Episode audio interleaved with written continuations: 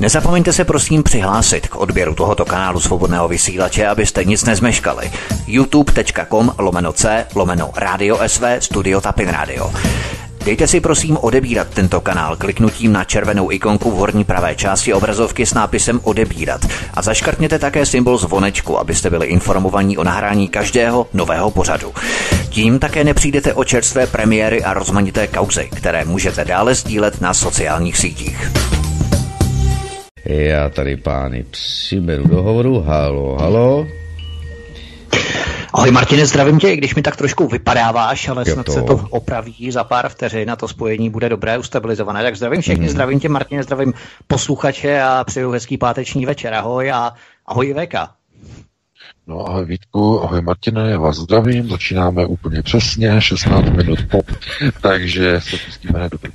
A já samozřejmě zdravím, že naše posluchače určitě jsou nedočkaví, anebo naopak otrávení, to podle toho, co očekávají od našeho pořadu, takže já vás zdravím, no a pustíme se do prvního tématu. Dobře, je to vaše, pánové. Teď už, Martine, jdeš v pohodě, já jenom doufal, aby se to tak nepromítalo i v rámci té třetí hodiny v rámci telefonu, ale už je to v pohodě, už je to dobré. Já jenom chci uvést nebo respektive zdůraznit, že je dobré nebo lepší, zdravější být otráveni námi než koronavirem, protože jedna z těch dvou variant zabíjí, my to nejsme, my naopak. Tak půjdeme do prvního tématu, nebo na první téma, jak se řeklo, protože jít do tématu, tak někteří lidi mě vyčinili, že jít do něčeho, že prý je česky nesprávně, tak jít na první téma. Americké úřady po vzoru Evropy zahájily pod záminkou COVID-19 proces zakazování demonstrací, shromáždění a protestů a tato cenzura se dostává i na internet a lidé nesmí sdílet informace o nemocných a karanténách ve svém okolí, jinak jim hrozí drakonické tresty za údajné šíření paniky. Americký ústavní právník varuje před zákonem EARN IT na zákaz šifrované komunikace na internetu ve Spojených státech. Jehož český derivát před několika dny v tichosti protlačila vláda Andreje Babiše. Vojenské zpravodajství České republiky chce montovat Black Box zařízení na odposlech nejenom šifrované komunikace českých uživatelů internetu, ale nejenom to. Chytré telefony, chytré hodinky, chytré wristbandy a data mobilních operátorů mohou být brzy nasazená na určování karanténních seznamů osob, které přišly nebo se přiblížily do styku s nakaženým člověkem.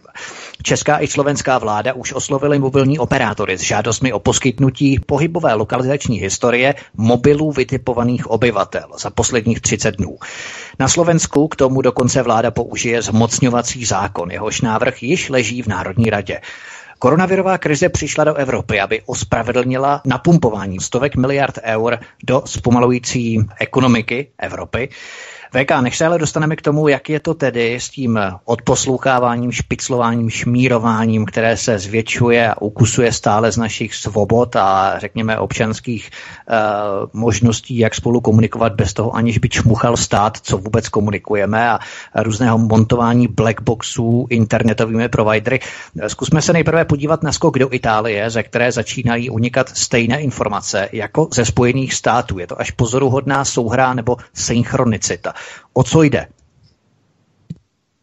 No, to jsou dvě, já myslím, jako oddělená témata. Já jsem to chtěl extra, jo, takže tohle to jako je hodně jako do toho dohromady spojený. Je to trochu jako odvozená souvislost, tak nevím teď, na jaké téma bych si jako měl vrhnout jako na to první. No, já jsem chtěl vrátný článek, který je poslední na tom Aeronetu v rámci Itálie, potom se můžeme vrhnout na to, co jsem předeslal v úvodu, to znamená blackboxy a tak dál. Jasně. Já si myslím, že ono to má i ty určité přesahy, že vlastně i to naše dnešní povídání bude v podstatě jakýmsi pokračováním toho minulého pátku. Budeme se věnovat tedy hlavně takzvané koronavirové nákaze, ale to video, které je vlastně jako součástí toho posledního článku, teď před několika desítkami minut na Aeronetu, tak potvrzuje ono původně jakoby vysmívané spekulativní rozpoložení některých novinářů, kteří říkali, že to, co vlastně teď zažíváme, tak je součást neuvěřitelného, nepředstavitelného spiknutí proti národům, proti lidu, proti obyčejným lidem s cílem nasunutí nového světového řádu urychlenými procesy. Začal takzvaně docházet čas. A já jsem vždycky chtěl pojmout tady ty naše pořady jakoby nadstavbově nad ty články. To znamená, článek si může každý přečíst a jde potom poslouchat náš pořad jako nějakou nadstavbovou část. Takže já teď nebudu tady opakovat se v těch článcích, to si jistě každý dokáže přečíst.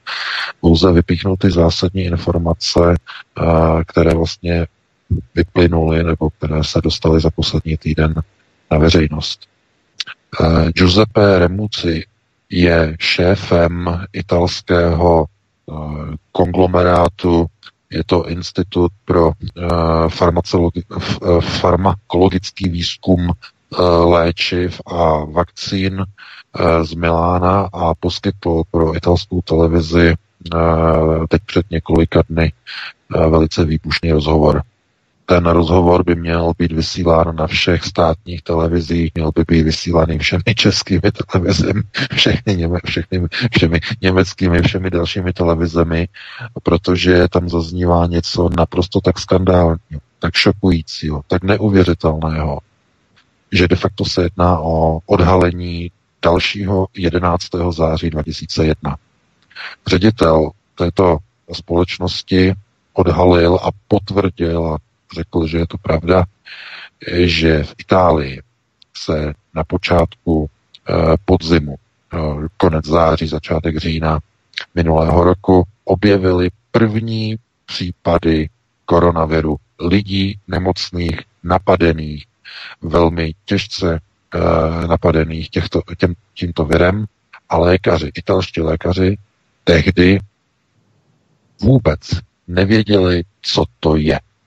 Byli úplně šokováni, protože ty pitivní nálezy potom ukazovaly, že plíce těch zemřelých lidí neodpovídají plicím zemřelých po běžném, nebo v uvozovkách, samozřejmě, že to je také velice vážná situace, po běžném zápalu plic. To znamená, ten stav těch tkání, těch plic je, to jste možná už slyšeli i ze zpravodajských médií, že když se dělají pitvy zemřelých, kteří zemřou na COVID-19, tak ty plíce jsou úplně černé. Úplně černé, jako kdyby ten člověk prodělal plicní mor, který se neobjevil v Evropě od konce středověku. Tohleto provádí s plicemi zemřelých. To jsou ty osoby, které mají takzvaný velmi těžký průběh té nemoci. Teď chci zdůraznit, aby teď nezačali být lidé v panice, že mě začnou černat plíce a tak dále, tak dále. Pozor, pozor. Tady mluvíme především o těch zemřelých, kteří zemřou, to znamená ti velmi staří lidé, kteří zemřou a podlehnou této nemoci, tak i když potom dělají patologové ty vlastně posmrtné rozbory, tak vlastně ty plíce jsou úplně zčernalé. Je to způsobené gangrénou. Gangréna, takzvaná plicní gangréna, vzniká ve chvíli, kdy dojde k selhání imunitního systému plic. To znamená, fagocyty a makrofágy přestanou pohlcovat a pojímat odumřelé tkáně, zemřelé buňky v plicích. To znamená, přestanou plnit svoji funkci a začne vznikat sepse.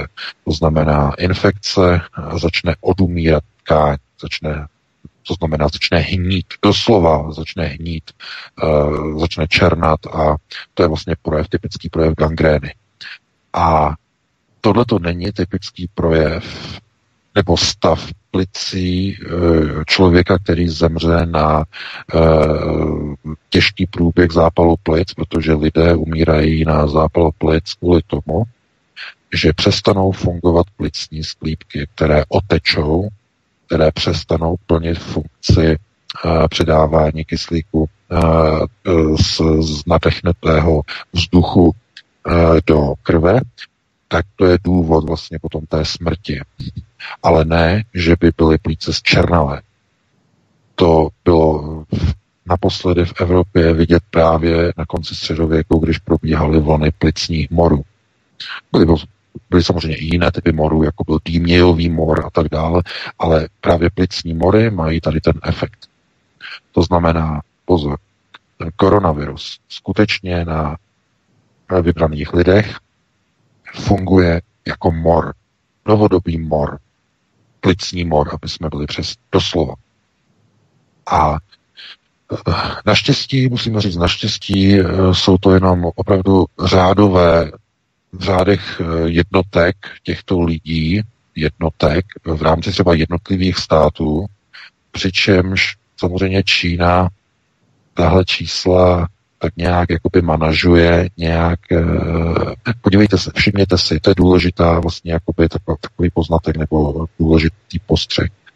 Neustále si všimněte, že když i v České republice jsem si všiml, že média toto dělají, je to nekorektní samozřejmě, že když zemřou tito lidé, a víte, že zemřeli v České republice ty dvě mladé ženy, to nevím, kolik jich tam teď je mrtvých, jestli 9 nebo už 11 nebo kolik jich je, ale dvě z nich byly mladé ženy, myslím 23 a 27 let, takže ty nespadají do toho systému nahlížení, že tento virus napadá jenom starší lidi.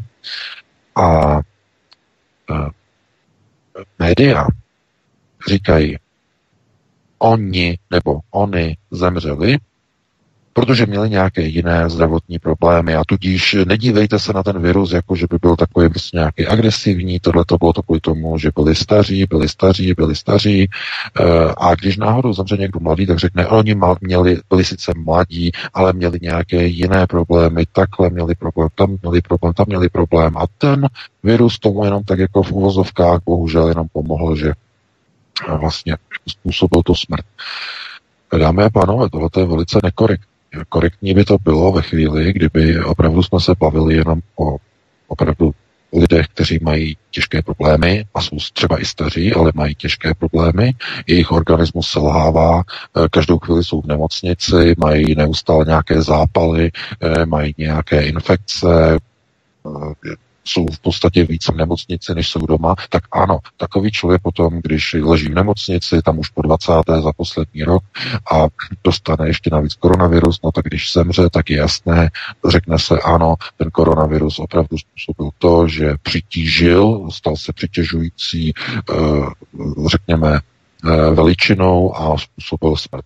Ale tady se neustále v podstatě jakoby používá ta karta ten virus, nebojte se, ten virus je naprosto v pořádku, jsou tam nějaké průběhy, ale důležitě my to všechno jako manažujeme, my to všechno řídíme, vy si všichni vezměte roušky, dodržujte tady ta bezpečnostní opatření a tak dále.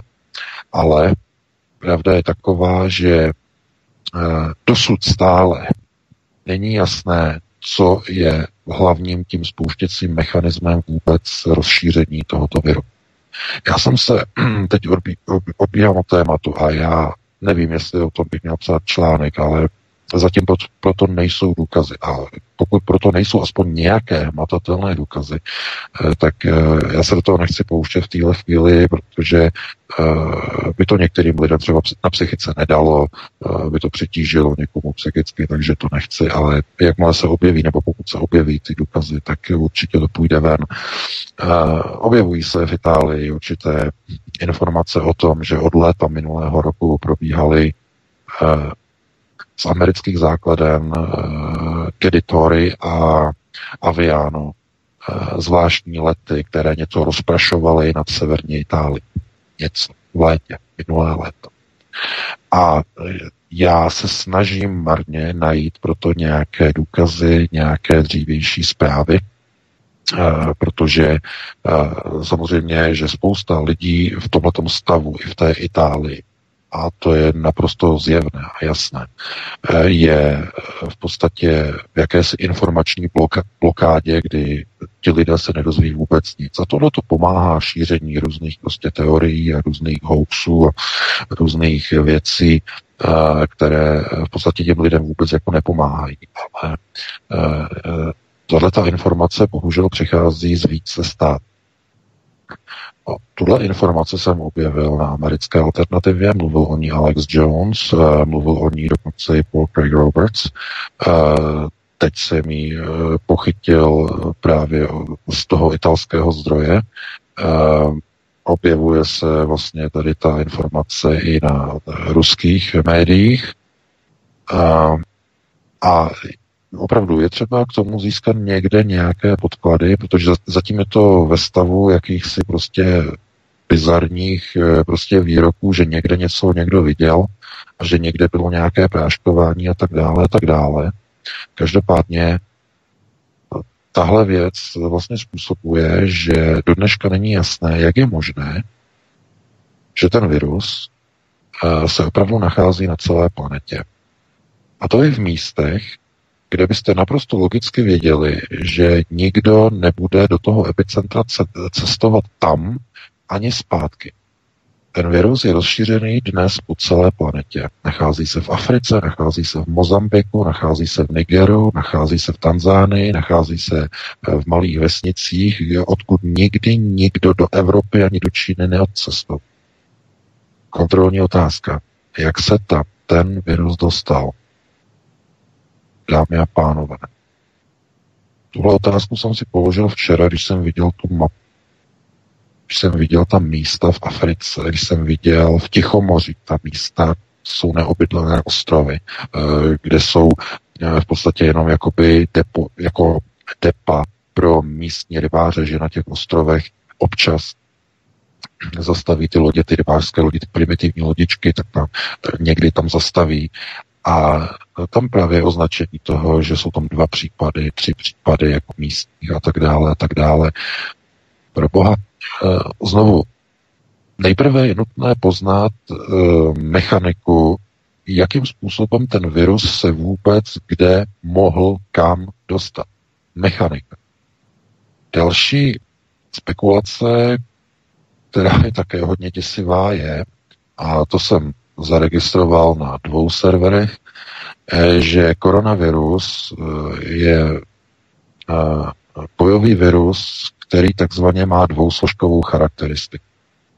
První složka je rozstříkaná nad cílovou oblastí a je to jenom 1 složka, která vlastně není aktivní, to znamená nic nedělá. Dostane se do člověka, nic nedělá. A k její aktivaci je potřeba 2. složka. 2složkové bojové viry byly součástí programu jak Spojených států, tak i Sovětská akademie věd v 80. letech.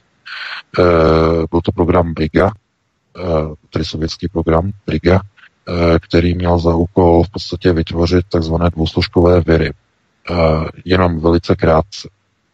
Virus je rozstříkán nad cílovou oblastí a do organismu se dostanou viry, které jsou paralyzované, nedokážou se množit, protože jejich RNA šroubovice je upravená tak, že je neschopná svého množení.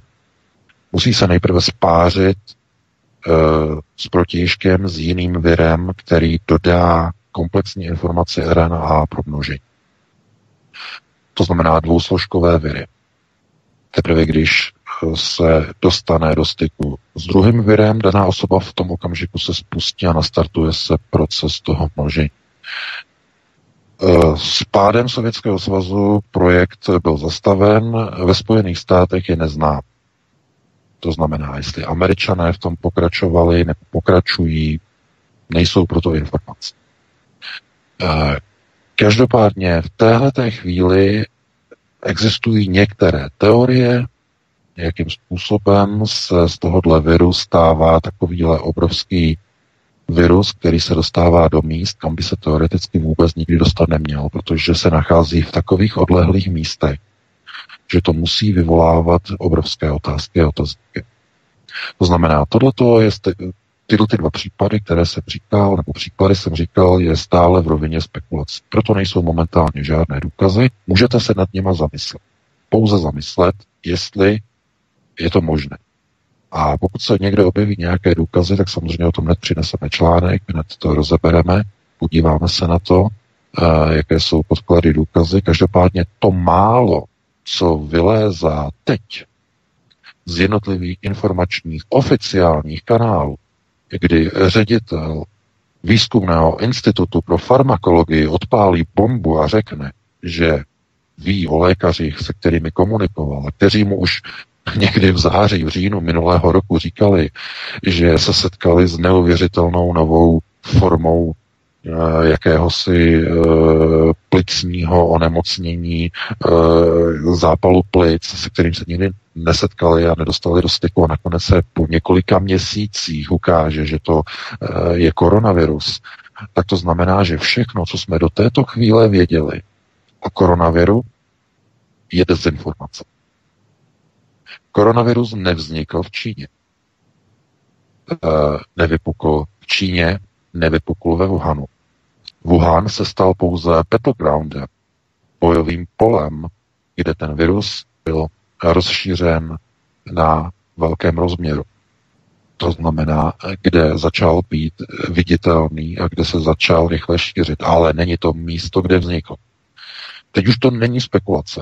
Před 2 týdny, před 3 týdny, 4 týdny jste mohli říkat, že to je nějaká spekulace, která je teoretické, nebo je v teoretické rovině, nebo je v nějaké rovině a tak dále. Ještě minulý týden, když Soňa Peková vyjádřila podezření, že jí připadá, že by tento virus mohl mít laboratorní původ, tak ještě i v té době, tedy minulý týden, to mohlo být v oné, řekněme, spekulativní rovině, že bychom řekli, je to pořád ještě jako spekulace, i když to říká odbornice na slovo vzata, ale ve chvíli, kdy ředitel farmakologického výzkumu v Itálii v televizi řekne, že ano, je to pravda, mluvil jsem s lékaři, kteří toto mi potvrdili, už začátkem podzimu minulého roku, že v Itálii byly případy koronaviru, že tito lidé byli mylně v té době považováni za to, že jsou nemocní na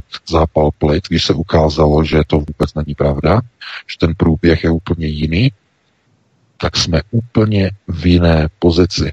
To je jiná situace. V téhle chvíli už víme, že všechno to, co jsme do této chvíle věděli o takzvaném původu tohoto koronaviru, že vůbec není pravda. Jednoznačně nepochází z Číny. Teď je otázka. Místo určení. Odkud pochází? Z amerických laboratoří? Je to možné? Ze Silver Springs? Samozřejmě z Marylandu? To byl ten článek ten minulý týden. To znamená výzkumná laboratoř Namru 2, která se zabývá vývojem a výzkumem virů v jihovýchodní Asii, typických virů, které se tam nachází a potom je využívá, nebo potom je zkoumá, nebo potom je inženýrsky vylepšuje, nebo s nima dělá nějaké testy a pokusy. To znamená, tohle je všechno rovina, úroveň spekulací. Ale zdroj, jak se ukazuje, zdroj tohoto viru může být naprosto, ale opravdu nečekat. My se musíme vrátit zpátky 14 dní, už to budou vlastně 3 týdny, kdy mluvčí čínského ministerstva zahraničí obvinil Spojené státy, že mají odhalit svého pacienta 0. Místo kritizování Číny, to začalo tak, že Donald Trump začal kritizovat Čínu, že nezvládá svou situaci a že Čína je zodpovědná za nákazu celého světa. A Čína na to reagovala právě těmito výroky mluvčího čínského ministerstva zahraničí. On řekl, není to pravda, vy v Americe odhalte svého pacienta 0, protože váš vlastní ředitel při slyšení v kongresu řekl a přiznal, i když velmi neochotně, že ze studií a rozborů mrtvých lidí, kteří zemřeli údajně na zápal plic, tak se ukázalo, že ve skutečnosti po retestování jejich vzorku posmrtných, že opravdu zemřeli na koronavirus. Ale on neuvedl, kdy v minulosti ředitel CDC to neuvedl. Je taková ta, řekněme, neukončená limita někde, a teď někdo mohl říkat, že to myslel třeba 2 týdny zpátky, 3 týdny zpátky, měsíc zpátky a tak dále, ale ne třeba až do minulého roku, třeba už ne. Jenže s tímhletím výrokem italského ředitele farmakologického výzkumu se všechno mění. On to řekl naprosto jasně. A natvrdo. V Itálii byli nemocní koronavirem na začátku podzimu. 3 měsíce před vypuknutím nákazy v Číně. Odkud se to tam vzalo? Mluvíme teď o severní Itálii. Co má společného, jaký je společný jmenovatel mezi Wuhanem a severní Itálií? 2 centra světové nákazy. Co mají společného? No řekli byste, no to nějakou spojitost vůbec nenajdete. Ale jo, jedna tam je. Velmi zásadní. Ve Wuhanu 18. října byla americká vojenská delegace. Velká, rozsáhlá. Američtí vojáci tam přijeli na vojenské světové hry do Wuhanu. Wuhan World Military Games 2019. To tam přijeli a byli tam v místních barech, kde ve volném čase tam byli v restauracích, byli tam v barech ve Wuhanu američtí vojáci, kteří se zúčastnili těch her. O tom právě hovořil čínský tiskový mluvčí ministerstva zahraničí, že Američané tam byli v restauracích a v barech, když v době těch her. No. A co je v severní Itálii? 2 americké strategické letecké základny s jadernými zbraněmi, kde je 11 000 amerických vojáků dohromady. No, a jsou přímo v centru nákazy v severní Itálii na strategické letecké základně US Air Force Base Aviano a na Guido Torri. To znamená, jsou na 2 leteckých základnách přímo v centru. Aviano je vzdálené od Benátek nějakých 90 kilometrů, tam jezdí vojáci v pátek na všechny ty zábavy a do barů a tak dále, tak dále. No a to druhé, to je asi vzdálené nějakých 90 nebo 80 kilometrů od Milána. To znamená, jsou tam 2 vojenské americké základny, ze kterých vojáci chodí ve volném čase do těchto italských měst. Stejně jako američtí sportovci ve Wuhanu. No. Takže máme co? Máme možného spojovacího jmenovatele. No a když si k tomu připočítáte, že Američané zrušili nebo podstatně omezili, abychom byli přesnější, protože někteří vojáci, kteří již jsou američtí v Evropě, tak se zúčastní menšího cvičení na místo onoho velkého Defender 2020, tak bude jenom menší cvičení po Baltii, ale jinak všichni ostatní byli staženi zpátky do Spojených států. Takže stahují americké vojáky.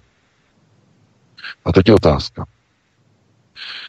Tenhle ten spojovací znak, tenhle ten společný jmenovatel začíná odhalovat, že opravdu se můžeme dívat na situaci, kdy někde došlo k obrovskému průseru. Ale k obrovskému. Pokud by se jednalo o nějaké, řekněme, onu první variantu, to znamená nějaký ten plán někde na nějaké, znovu jenom teoreticky, nějaké rozprašování, někde nějaké bojové látky, třeba nad území nepřítele. Jo? To znamená nějaký vojenský projekt. Tak by muselo být vlastně jasné těm lidem, že to, co to znamená, co to způsobí, muselo by to být již dopředu odzkoušené a muselo by to být nějaký konkrétní nepřítel, určitě by to neprobíhalo nad spojencem, ale mohlo dojít k nějaké nehodě, nějakého charakteru, nějakého formátu, nějakému spouštěcímu mechanismu, kdy tahle látka, tenhleten, jak bychom to nazvali, tenhle materiál se dostal a rozšířil se celosvětově způsobem, že došlo k jeho nějaké aktivaci.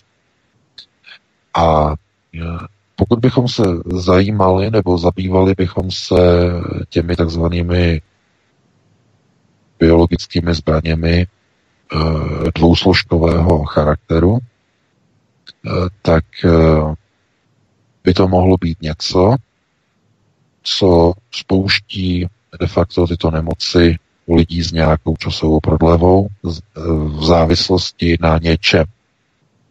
A ta dvousložkovost může být způsobená přítomností někde nějaké látky, může to být jídlo. To znamená, něco sníte a tím dojde k aktivaci. Může to být nějaký nápoj, může to být nějaká frekvence, vysokofrekvenční, někde, spuštění nějakého vysílače. To záleží čistě na tom, jakým způsobem by takový bojový vir byl zinženýrován ve vojenské laboratoři. To znamená, jakým způsobem se z toho neaktivního viru, který se nemůže množit, protože je geneticky vypnutý, jak se z něho stane normální virus, který se množí a který v buňkách vlastně se množí, namnožuje vlastně a obsazuje organismus. Tohleto je do značné míry v téhle chvíli jenom ve stádiu úvah, nicméně znovu přijímají se opatření, přijímají se rozhodnutí proti tomuto viru. Nikdo ale přitom není schopný říct, odkud tento virus pochází, jaký má mechanismus a mechaniku přenosu, protože i v Itálii se nacházejí místa a i když Itálie je docela hustě osídlená, tak i v Itálii se nacházejí místa, kde jsou pozitivně nakažení, to znamená mají pozitivitu lidé, ale žijí doslova na samotách, žijí na, já nevím, pasteveckých loukách, někde vysoko v horách, v italských Alpách a tak dále. Nepřichází vlastně do styku s nějakými prostě hordami cizích lidí a tak dále, tak dále. A přesto jsou nemocní, přesto byli nakažení. Jak se k ním ty viry, nebo ten konkrétní vir, jak se to k ním mohlo dostat? Jsou tam samozřejmě ty přenosové cesty, to znamená ty bankovky a všechny další věci, ale tady mluvíme v mnoha případech o nakažených lidech, jako právě třeba na těch Tichomorských ostrovech, kde vůbec žádné peníze nepoužívají, kde jsou domorodé kmeny, ale stejně vlády těch takzvaných ostrovních republik, když je třeba testují, tak zjistí, že jsou nakaženi koronavirem. Tohleto už nemá žádnou souvislost s nějakými peněžními přenosy, dámy a pánové. To už je daleko za horizontem uvěřitelnosti. To znamená, ten přenosový mechanismus musel být ještě jiný. A já se bojím, a mě se ani nechce věřit, že by tohleto, že by ten virus, ať už by byl tedy dvousložkový, nebo by byl jednosložkový, že by byl takzvaně rozsypán a rozprášen prostě nad planetou. Z nějakého důvodu. Já vím, že ti dobytkové by dokázali to udělat samozřejmě, aby urychlili procesy, aby lidem nasadili hadry na ústa, aby je uzavřeli v domovech, aby omezili emise skleníkových plynů, protože v kapitole 6 je vidět, že když nedojde ke snížení emisí skleníkových plynů CO2, oxidu dusíku, takže planeta skutečně se bude jakoby ohřívat, roztají ledovce a tak dále a potom jakoby některá města zaniknou, ale tam není ten hlavní problém. Ten hlavní problém je samozřejmě se sluncem, protože se zvyšuje energetický výkon naší hvězdy a to urychlování těch procesů by znamenalo, že v téhleté chvíli oni chtějí změnit iterační průběh. To znamená, globalčiky se rozhodli, že urychlí nasunutí nového světového řádu, ale je třeba prosadit ty hlavní teze takzvaného neofeudalismu. To znamená novodobého nevolnictví. Dobře si zapamatujte, že neofeudalismus je novodobé nevolnictví, kdy stejně jako to původní nevolnictví, to znamená, nemohli jste se stěhovat a pohybovat, museli jste mít souhlas šlechty, abyste se mohli odstěhovat z vesnice a abyste neměli robotní povinnost a tak dále. Prostě jít třeba do města, nemohli jste se dříve stěhovat v dobách feudalismu. tak tohle to je součástí onoho plánu globalistů. Obnovit feudální systém nemožnosti pohybovat se. A čím to začíná, dámy a pánové? Zkuste hádat, čím to začíná. Začíná to tím, že se uzavřou hranice. Zákaz vycestování pro občany. Mluvím teď třeba o České republice, ale je vlastně i o některých dalších zemích, Dánové to udělali a tak dále. To znamená zákaz. Ale ne z politického nebo ideového hlediska, že východ a západ, jako byla železná opona, nemohlo se jen tak přejít přes hranice, ale teď už je to z hlediska jiného, z hlediska zdravotního. Zájmu zdraví. Nesmíte vycestovat, zájmu zdraví. Uzavření. A výrok pana Primuly. 2 roky zavřené hranice, 2 roky koncentrák. Nepodíváte se za hranic. Ale pozor, to je jenom začátek. Zákaz pohybování se na veřejnosti. Samozřejmě zase v zájmu zdraví. Do práce, tam si odděláš, zpátky, šup, domů, zavřenej a nikam nechoď. Řekl Babiš. To znamená, ty nesmíš nikam chodit. Ty se nesmíš bavit. Ty se nesmíš spolčovat v hospodách. Ty nesmíš mít shromáždění, aby se kritizoval vládu. Ty musíš do práce Arbeit macht frei a potom hned z práce a nikdy se nepohybovat. Policie v ulicích, drony, sledování, helikoptéry. Kdo je venku? Zatknout.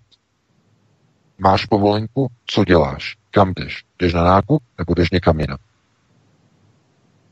Dámy a pánové, koronavirus má všechno možné, všechny možné parametry, jenom ne běžné normální nákazy. Tohle je záminka pro nasunutí nového světového řádu se všemi obrysy, které jste vůbec ani netušili, že existují. Najdete spoustu debilů, kteří ještě budou tomu tleskat a jásat a budou říkat, a to je dobře, že jsou zavřené hranice, a to je dobře, že lidi netrajdají venku, a to je dobře, že se nosí ty roušky a ty rukavice, a to je dobře, že se nesmí chodit od 9 do 12 do obchodu, jsou tam důchodci, a to je dobře, že policie to kontroluje, a ten Hamáček je tak skvělej, on má ten červený svetr a všichni ho chválí, on je lepší než ten Babiš. Z lidí se stávají v podstatě znovu ovečky. Ne, že by někdy přestali být ovečkami, ale teď se z nich stávají takové ovečky jakoby na druhou. A to z toho důvodu, že ve chvíli, kdy vám někdo bere svobodu ve jménu zdraví, tak si nezasloužíte ani svobodu, ani to zdraví. A co je tady jakoby zásadní v téhleté věci? Všimněte si. V rámci onoho systémového konceptu nasunování neofeudalismu je prosazováno, aby volně mohly cestovat kamiony. Pohyb zboží. Jistě se zaregistrovali, že Emmanuel Macron, oni včera měli velkou schůzku předáci a šéfové Evropské unie, ale formou videokonference. Kvůli koronaviru, formou videopřenosu. A Emmanuel Macron měl obavy, že skončí Schengenový prostor. To znamená možnost volného cestování uvnitř Schengenu přes hranice, že se znovu jako obnoví tyhle ty hraniční kontroly a tak dále a tak dále. To znamená, že volný pohyb osob přes hranice se jakoby zastaví. A Angela Merkel, to byla zajímavá reakce od ní, ona proti tomu ani nějak jako neprotestovala, ale řekla, že chce, aby byly jakoby zelené pruhy. To jste možná zaregistrovali. Zelené pruhy by měly být určeny pro kamiony, pro volný pohyb zboží. Korporace, aby mohly převážet zboží ze zemí, z jedné země do druhé, to znamená volný pohyb zboží, aby byl zachován, ale nikoliv volný pohyb lidí, který probíhá jak? Kontrolní otázka, no pomocí fosilních paliv. Osobních automobilů. No a samozřejmě i autobusů na fosilní paliva, no a můžete tam dát i ty vlaky, to už je tím, řekněme, v uvozovkách, ale především fosilní cestování. No a co se stane? No, zmenší se pohyb obyvatel. A koronavirus mohutným způsobem omezí emise skleníkových plynů na celé této planetě za rok 2020 takovým způsobem, jako nikdy předtím v historii. Greta Thunberg bude slavit, protože se jí splní všechno, o co donedávna demonstrovala a o co se usilovala, o co se prosazovala. Protože takové snížení skleníkových plynů, kterých bude dosaženo tento rok, to si nedovedete představit. Kjótský protokol se všemi svými omezeními a povolenkami je proti tomu směšný hadr. Nic. Koronavirus je ten, který omezí emise skleníkových plynů celoplanetárně. Američané nejsou signatáři Kjótského protokolu. To doufám víte. Odmítali zastavit ekonomiku, ale průmysl omezovat, aby prostě se snížily americké emise. Odmítali, Trump odmítali, prezidenti před ním, kromě Obamy, tak odmítali. No ale když přijde krize s nákazou, tak ten průmysl skončí sám od sebe. Nemusí k tomu dávat příkaz americká vláda, prostě ty podniky půjdou dolů a zkrachují. A ne kvůli tomu, že by se jako rozhodli, že skončí. Ale protože nikdo nebude moci kupovat tu jejich produkci. Američané nebudou mít práci, zaměstnání.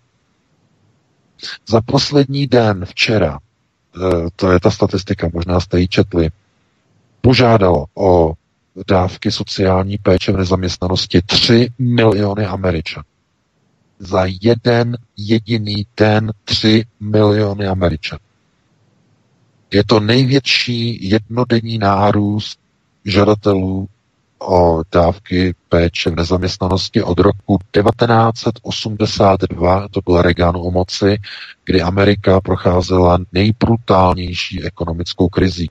Reagan to potom vylepšil a potom to srovnal během svého prezidentování, ale rok 82 byl nejhorší ve Spojených státech. Tak od roku 82 nejvíce žadatelů o sociální podporu byli vyhozeni. Tohleto je ekonomický nástroj, jak zastavit americkou spotřebu a tím snížit emise skleníkových plynů na této planetě. To je naprosto dokonalý nástroj. Naprosto. Americká vláda by k tomu nikdy nedala souhlas, ale když umírají lidé, když je to koronavirus, nedá se nic dělat. Firmy propouští, lidi umírají, je krize a v krizovém konceptu řízení se daří prosazovat všechny ty plány, o kterých hovořila Greta Thunberg. Jejich nástroj. Ona vítězí, dámy a pánové. To je ta tragédie. Uzavírání hranic, omezování cestování, cestování do práce z práce, jinak být zavřený doma, s nikým se nestýkat. Jenom maximálně 2 na ulici se můžou potkat, nesmí se nikdo, 3 lidi už se nesmí setkat, to jistě víte, to jsou ty nařízení. A všechno ve jménu viru. A viru, jakého viru?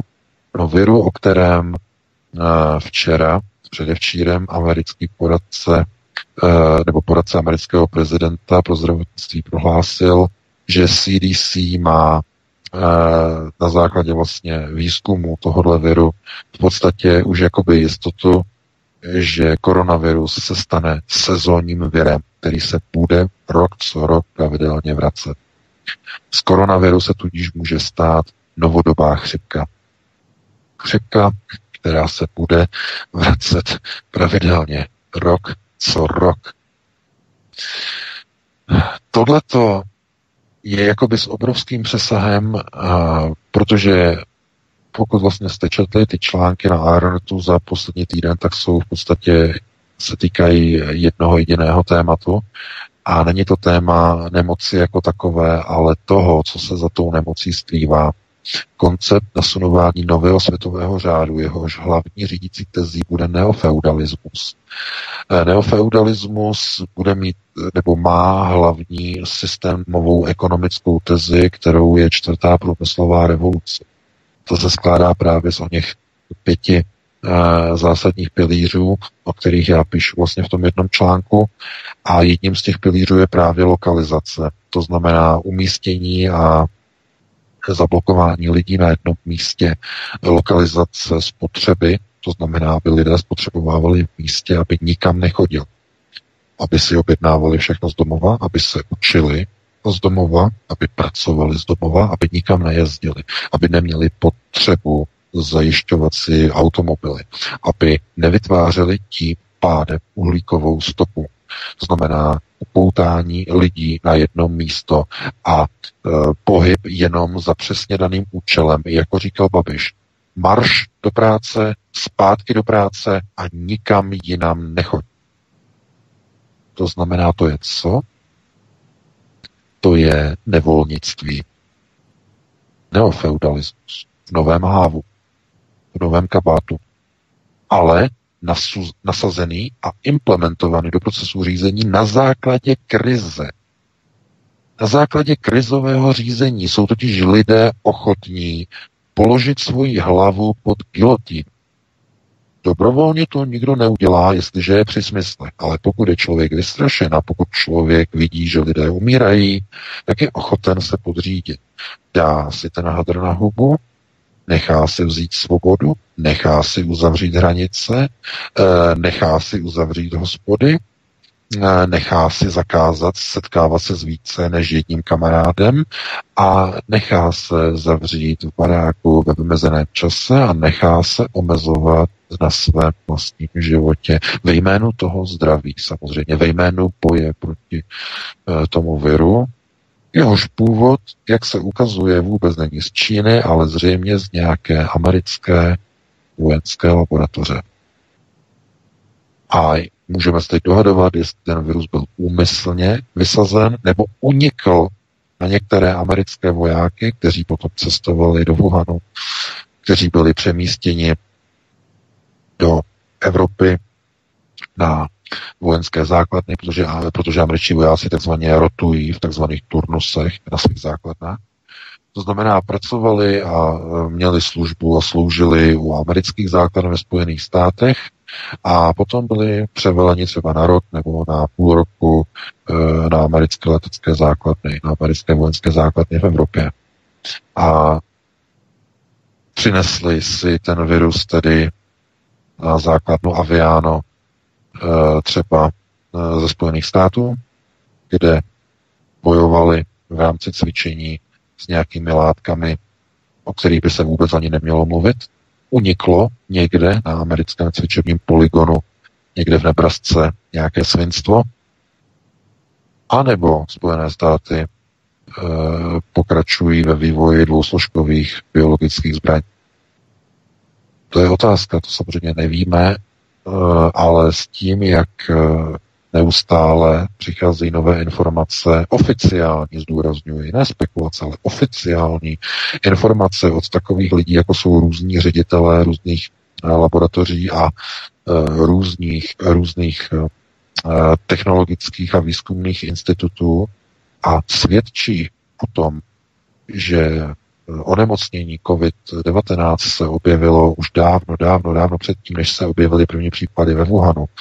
Tak to znamená, značí, že jsme obětmi a hlavně svědky jakési neuvěřitelné a zvrácené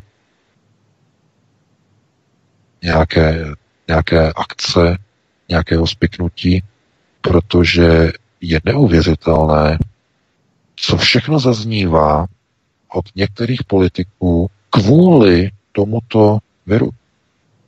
Aniž by bylo jasné, jakým způsobem ten virus se šíří, jakým způsobem se rozšiřuje po celé planetě, protože proto nemá nikdo vysvětlení. I kdyby chtěl, nemá proto vysvětlení. Ten virus se objevuje u lidí, kteří nejsou třeba nikde vůbec s nikým v kontaktu, kteří jsou na ostrovech někde a stejně ten virus dostanou.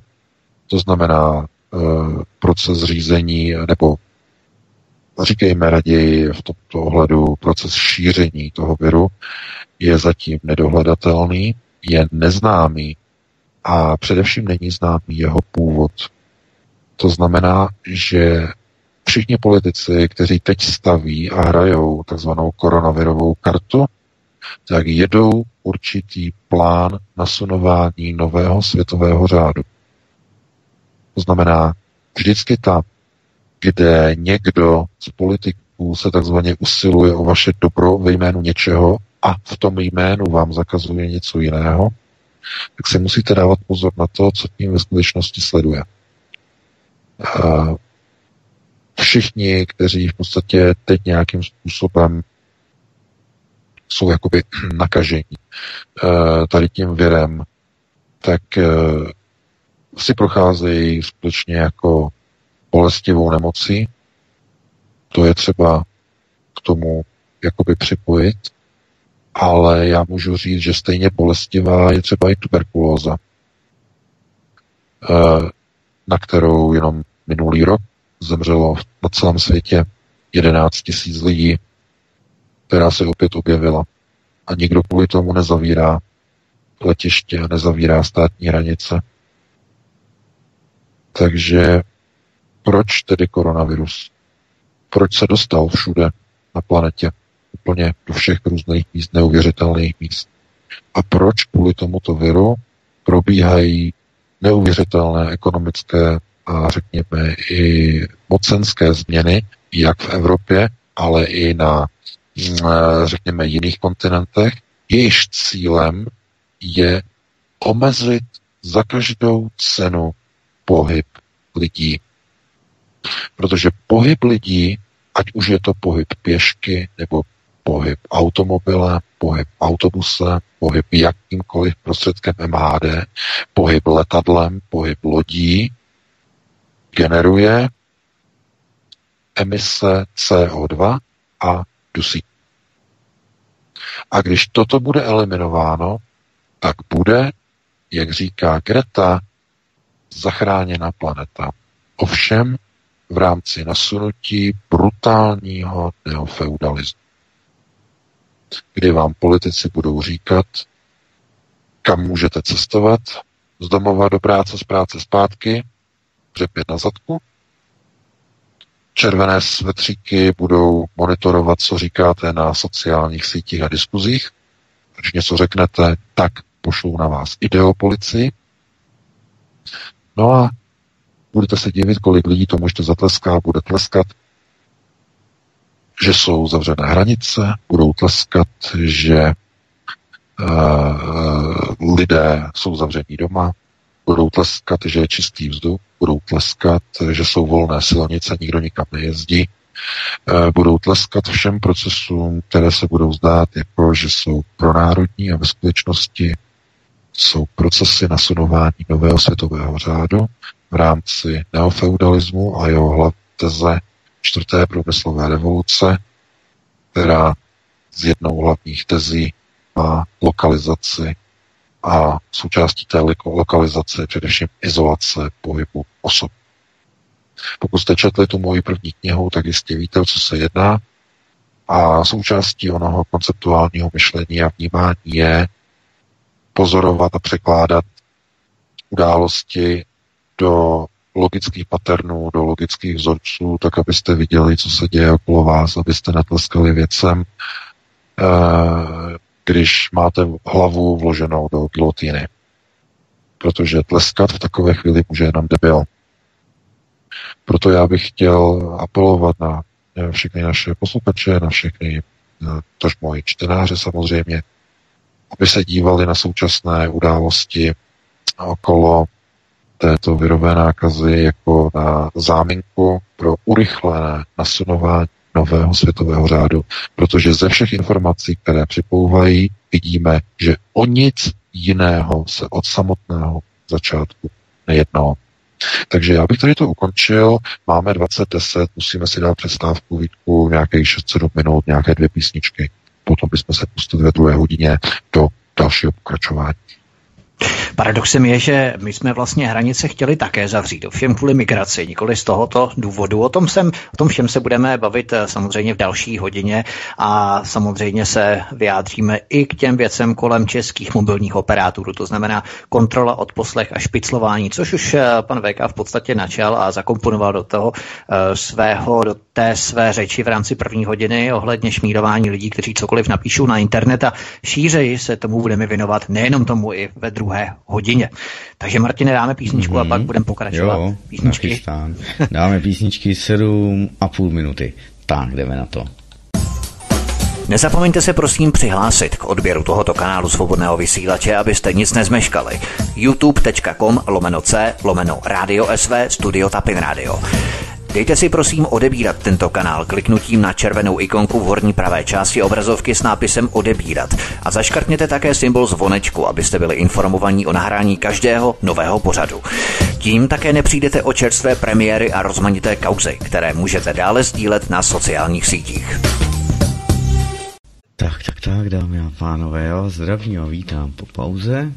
A snad to bude trošku tematické písně, snažil jsem se to vybrat a zeptáme se Vítka a VK, zda jsou už na příjmu, zda se můžeme pustit do dalších témat. Já tu jsem pionýrsky i skautsky pořád připraven, vždy připraven, nevím, jestli je tady VK. Jsme tady všichni určitě, no. Čupr, je to vaše... Vláda Andreje Babiše v tichosti protlačila novelu zákona, ve které Vojenské zpravodajství České republiky chce montovat blacklist zařízení na odposlech nejenom šifrované komunikace českých uživatelů internetu. To je ještě to jedno z částí z těch prvních témat, které jsme načnuli ještě v první hodině. Jak se to VK projeví v praxi, protože i když oni budou mít k dispozici obrovskou infrastrukturu, k dispozici navzájem propojených serverů na bázi big data, tak denně proteče českým internetem takových dat, tolik dat, terabajtů dat, že by jim za chvíli taková kapacita stejně nestačila, ne? Nebo jak se to bude projevovat v praxi tohle? Pokud to projde, teď ještě se na prezident, a ten to podepíše asi, že?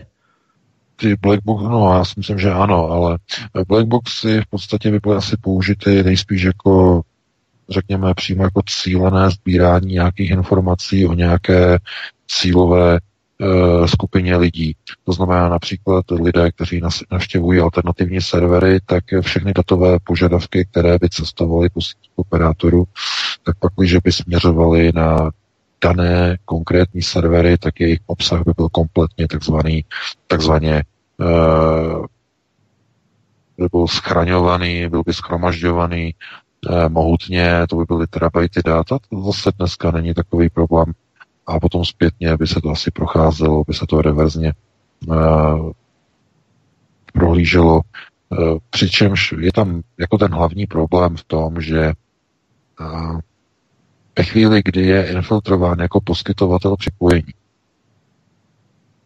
tak administrátor mi to vysvětloval a já myslím, že jsem to doufám pochopil, ale tam je jako prý problém v tom, že provozovatel internetu figuruje jako autorita, datová autorita. To znamená, že on zajišťuje nějaký ten adekvátní přenos toho, že když pošlete nějaký požadavek někam, že skutečně jako půjde tam, kam jste ho poslali.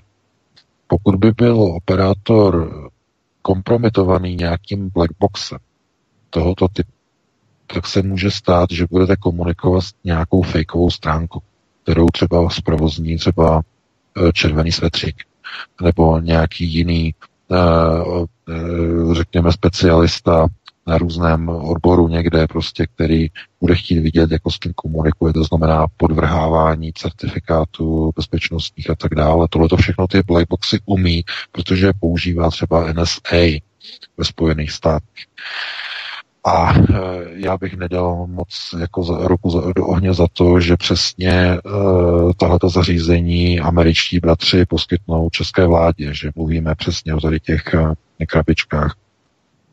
No, to nejsou přitom jako, to nejsou krabičky, ty blackboxy jsou ve skutečnosti jako servery, to jsou de facto brány, velké brány, několika desítek reků, které vlastně fungují jako ta krabička, ale v skutečnosti na tom běží de facto servery a různé routery a tak dále.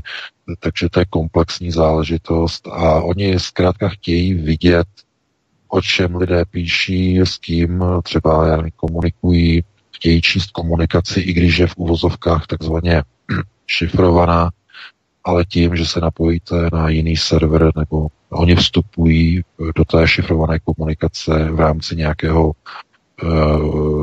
útoku takzvaného prostředního, nebo skrze takzvaného prostředníka, tak nemáte vlastně v podstatě zaručené bezpečí. Je to součást samozřejmě nového světového řádu a neofeudalismu.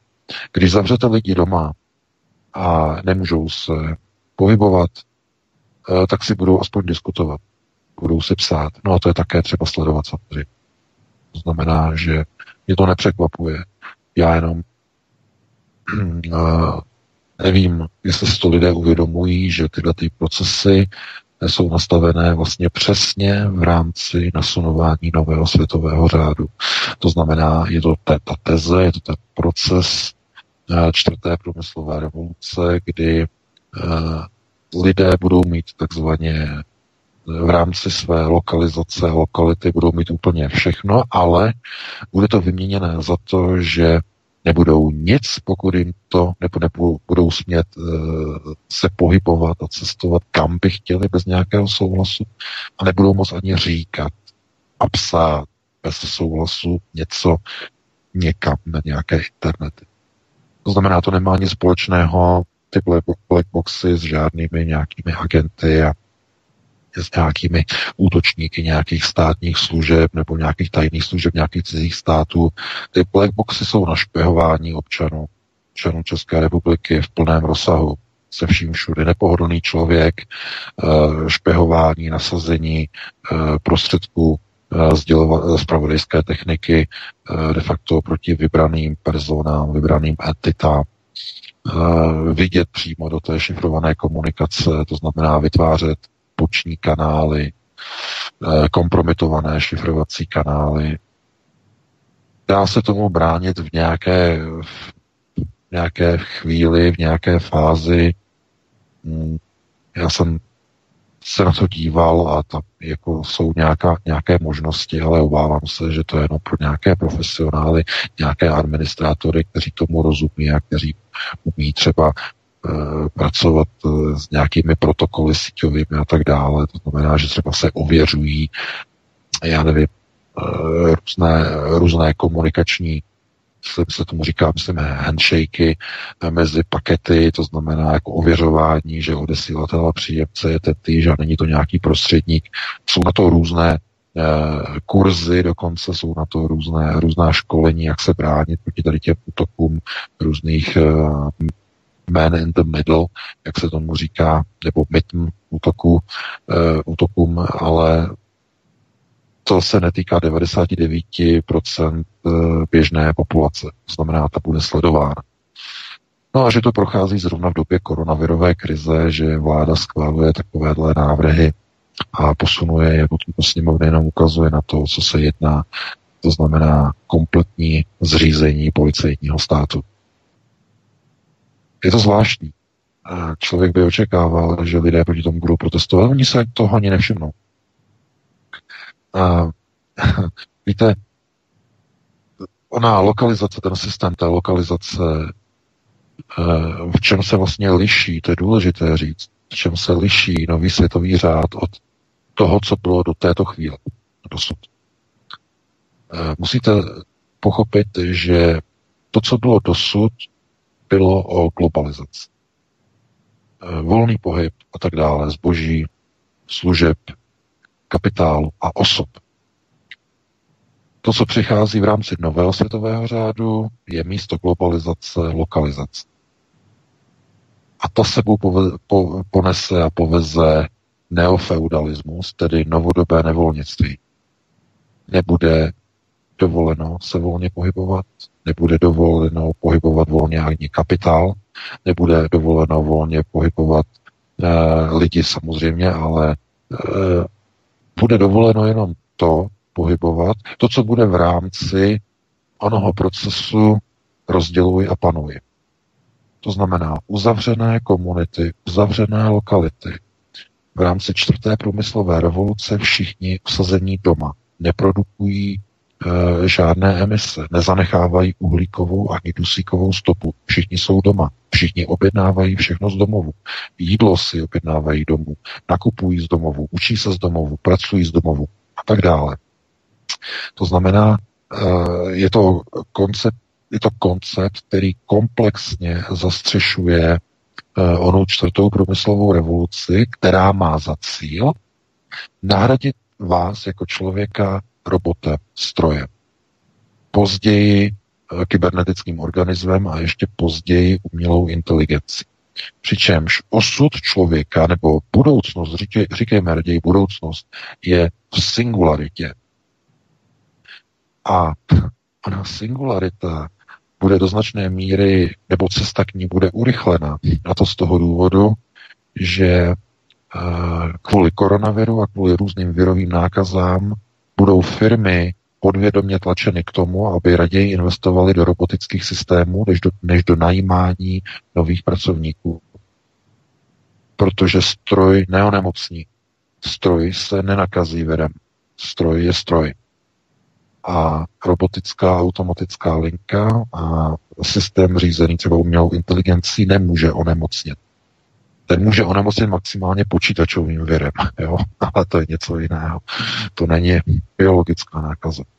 Takže součást konceptu řízení na páté prioritě, chemicko-biologické, toho jsme právě svědky. A zároveň je to řízení i na čtvrté prioritě, řekněme finanční, monetární, protože jste jistě zaregistrovali, čemu dochází ve všech vlastně zemích, k obrovskému roztáčení takzvaných dluhů, k obrovskému zadlužování.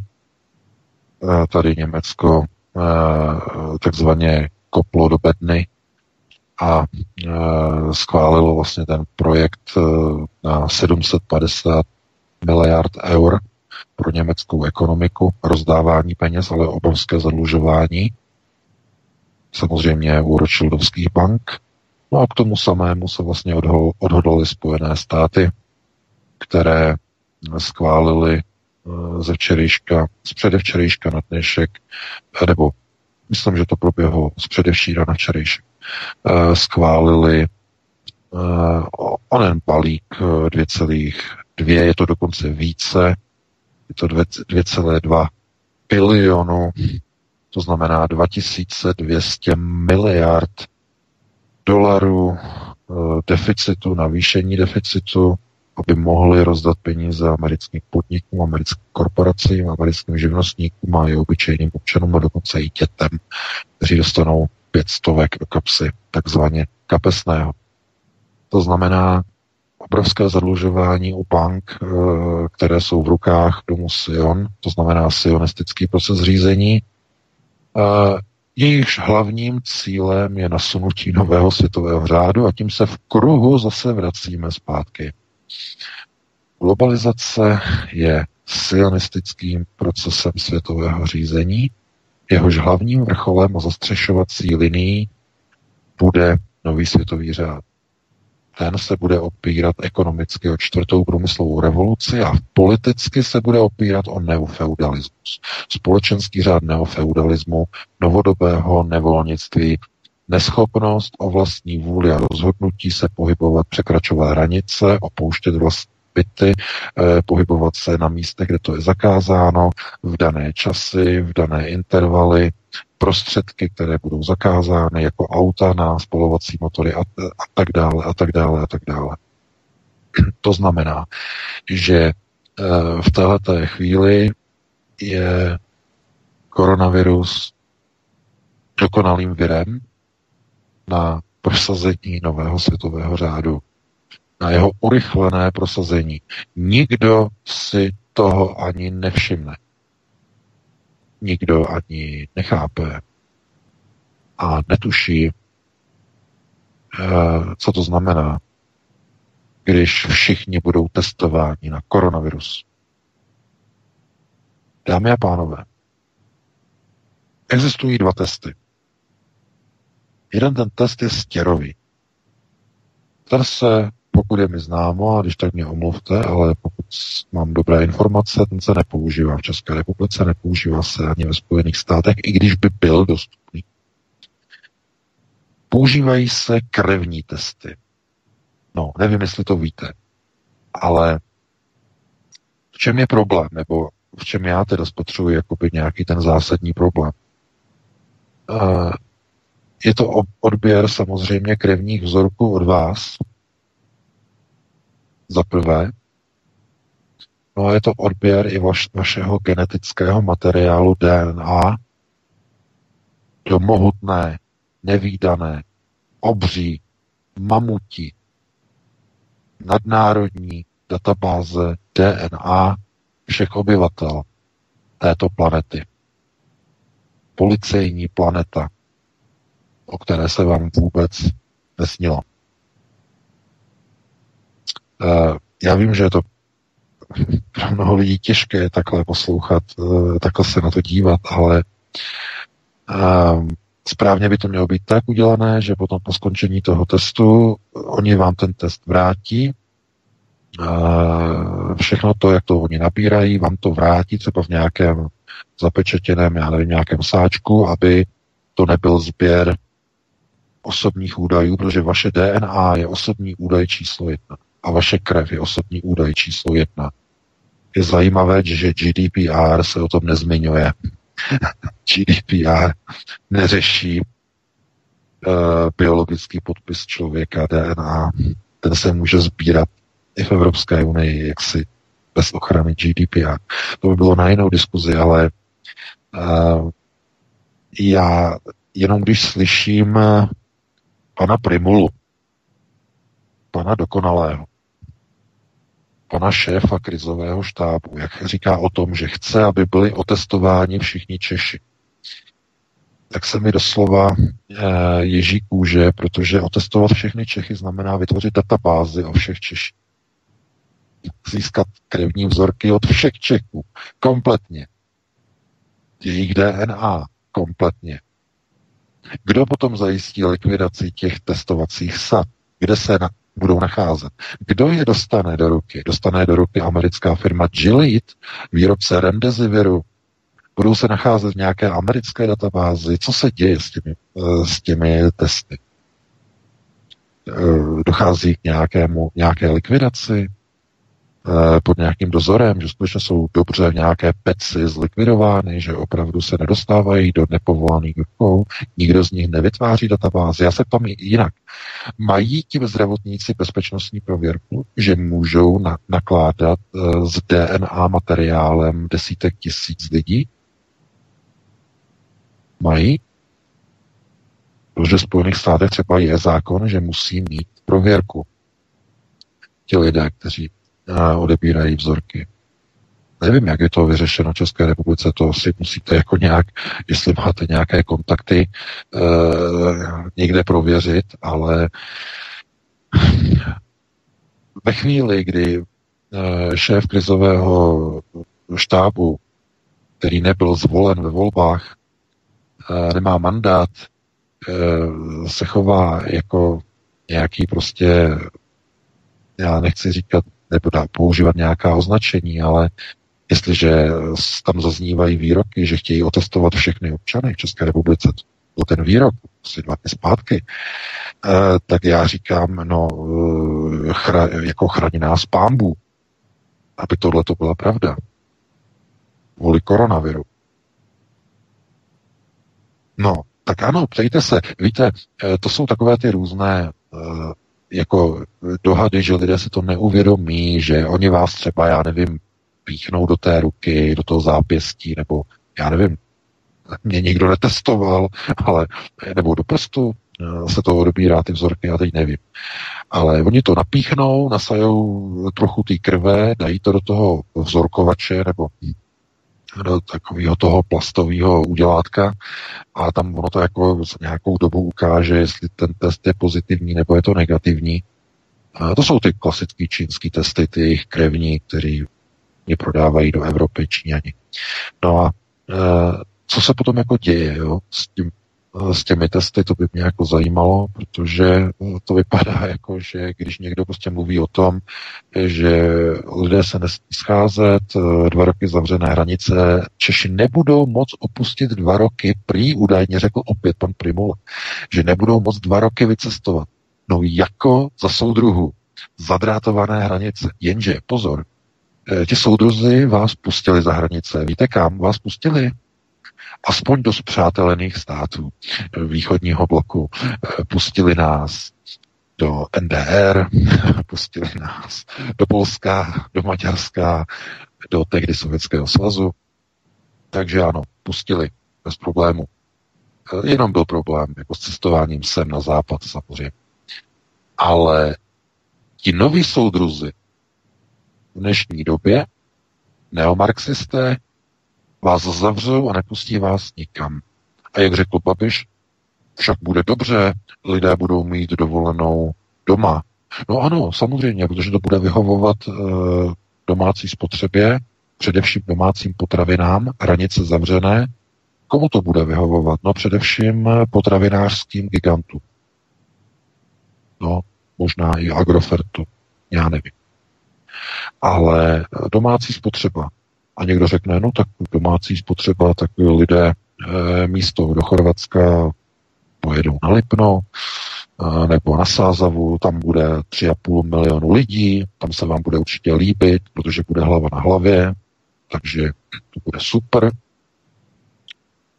Rozumíte, to není, když prostě plácejí politici nesmysly, tak někdo by je měl proplasknout, aby se probrali, protože zjevně neuvažují, co to znamená, jak malé je Česko a jak málo rekreačních rezortů, jaké loužičky se nacházejí v České republice.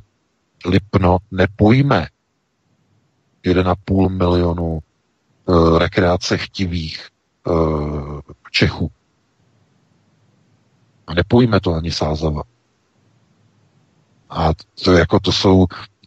tak někde u řeky, no, samozřejmě můžete být někde tam nějaké špinavé řeky, někde tam něco plave, tak tam můžete jako obklopit řeky, že jo, a vykoupat se někde v řece, no ale otázka je, kde tam budete jako bydlet, že jo, tolik kempů není v celé širé České republice. Tolik hotelů a ubytoven a penzionů není. Protože ta společnost za těch 30 let se někam úplně posunula, někam jinam. Před 30 lety, více než 30 lety se cestovalo směrem na východ, anebo na, jsme to řekli takové obrazně, na jihovýchod, do Maďarska třeba, k Balatonu, se cestovalo do Bulharska, nebo i na Rujánu, takhle. To byly prostě takové ty cesty, kam prostě se jako československý národ jako rozprchnul na ty prázdniny a takhle podobně. Ale ještě nikdy to nebylo realizováno tak, že budou uzavřené hranice a navíc ještě polovičního státu, než bylo Československo. Znamená, mluvíme jenom o České republice. A 10 milionů lidí se bude rekreovat. No, to bude nádhera. Takže dopadne to tak, že ne, nikdo se nebude rekreovat, lidé budou doma, budou izolováni doma. A zase žádná uhlíková stopa nebude. Naprosto dokonale. A já nevím, jestli je to součást konceptu, jestli Andrej Babiš nedokáže dopočítat tato čísla, nebo mu chybí vlastně přehledy o logistice turistického ruchu, co to vlastně vůbec znamená. Nevím, jestli je v tom nějaký kalkul, že to někomu bude třeba vyhovovat, jednoznačně samozřejmě hoteliérům a provozovatelům penzionu se jednoznačně, ale když zaznívají takové ty výroky, nebo takovéto výroky ve smyslu něco bude zavřeno i ve chvíli, kdy virová nákaza už nebude, anebo nebude už taková, že by to někomu vadilo. Protože i těm největším epidemiologům musí být jasné, že tohleto bude mít nějakou špičku, která přijde někdy v červnu, se očekává špička v Evropě, ve střední Evropě, to bylo tady na televizi, Němci říkali, A to znamená, dobře, červen špička, potom začne klesat a ke konci roku listopad, prosinec by to mohlo být na 20%. A teď otázka je, jestli bude ten virus sezónní nebo nebude sezónní. Pokud by byl sezónní, tak by to neplatilo, protože už v říjnu by zase ta křivka šla trochu nahoru. To znamená, co to znamená? To by znamenalo, že potom zůstanou hranice zavřené už natrvalo. Definitivně. Ve jménu koronaviru. Já nechci být poslíčkem nějakých špatných zpráv, ale jestli dojde i na tady to, že opravdu retrocyklace toho viru způsobí, že se začne sezóně vracet jako chřipka, kterou lidstvo zná už nějakých 2000 let, no, necelých 2000 let, necelých. První zmínky o chřipce se objevovaly ve Starém Římě. Ve Starém Řecku ne, to je zajímavé. Ale ve Starém Římě jsou první zmínky. Takže takto. A co by se jako teď dalo na to říkat? No ano, samozřejmě. Koronavirus by mohl být vnímaný a chápaný jako chřipka nového věku, která uvězní lidi v rámci procesu neofeudalismu na jednom jediném konkrétním místě, potažmo v jednom městě, potažmo v jednom ohraničeném zabarikádovaném státě, ze kterého obyvatelstvo nesmí odcestovat.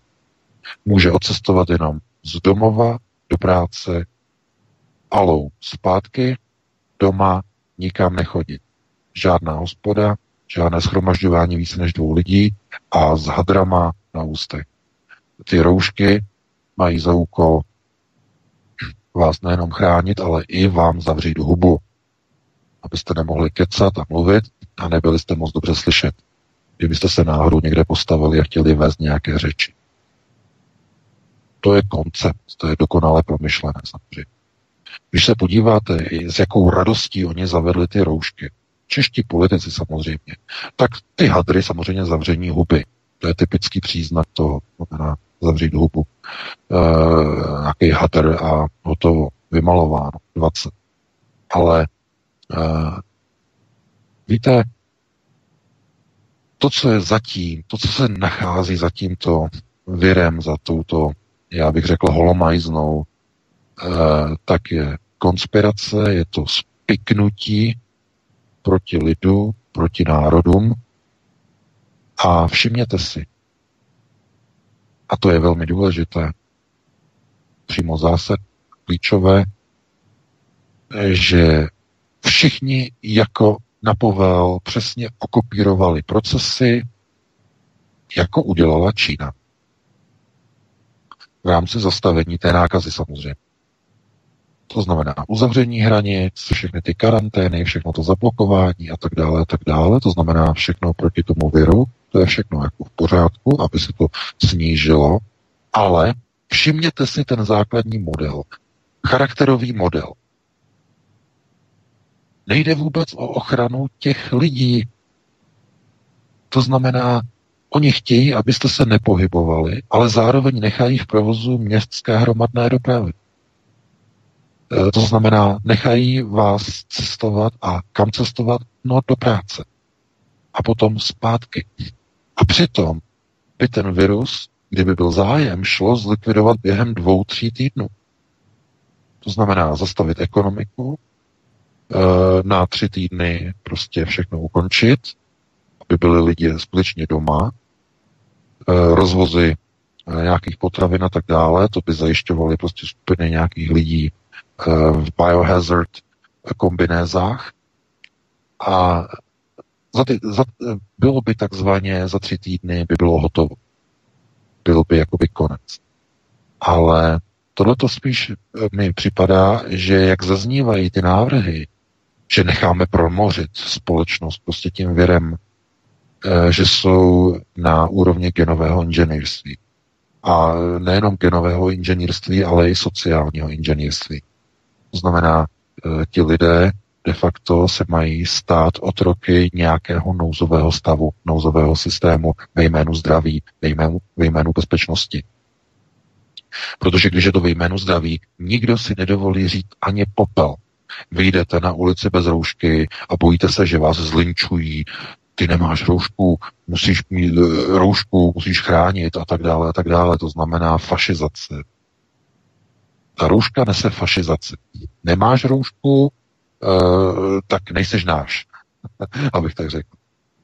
To znamená, ano, ty roušky vás vůbec nechrání, ty chrání jenom to, nebo dělají jenom to, že zabraňují vlastně vydechování těch mikrokapének, že vy neroznášíte ten virus. Ale všechno, co nadechujete přes tu obyčejnou roušku, tak vám jde do plic. Všechny ty viry, které jsou ve společnosti, jdou vám do plic. To znamená, že oni mají v plánu, jak řekl pan Primula, otestovat co nejvíce lidí, nejlépe všechny v České republice. A když se na to podíváte, jakým způsobem ty testy probíhají, tak někdo by měl říct, no a co třeba ty testy, co, kde končí, takzvaně, co se s nima děje. Dostávají lidé zpátky, nedostávají je. Řekne se jim, někam se to prostě odveze, někam ke spálení se to zlikviduje a tak dále. Víte, je to všechno identifikované. Vy, když si uděláte ten test, tak oni ho identifikují, tam dají identifikační číslo, vaše jméno, kontakt, adresu, propojí z mobilní databází, kde jste se pohybovali a mají o vás úplně všechen přehled.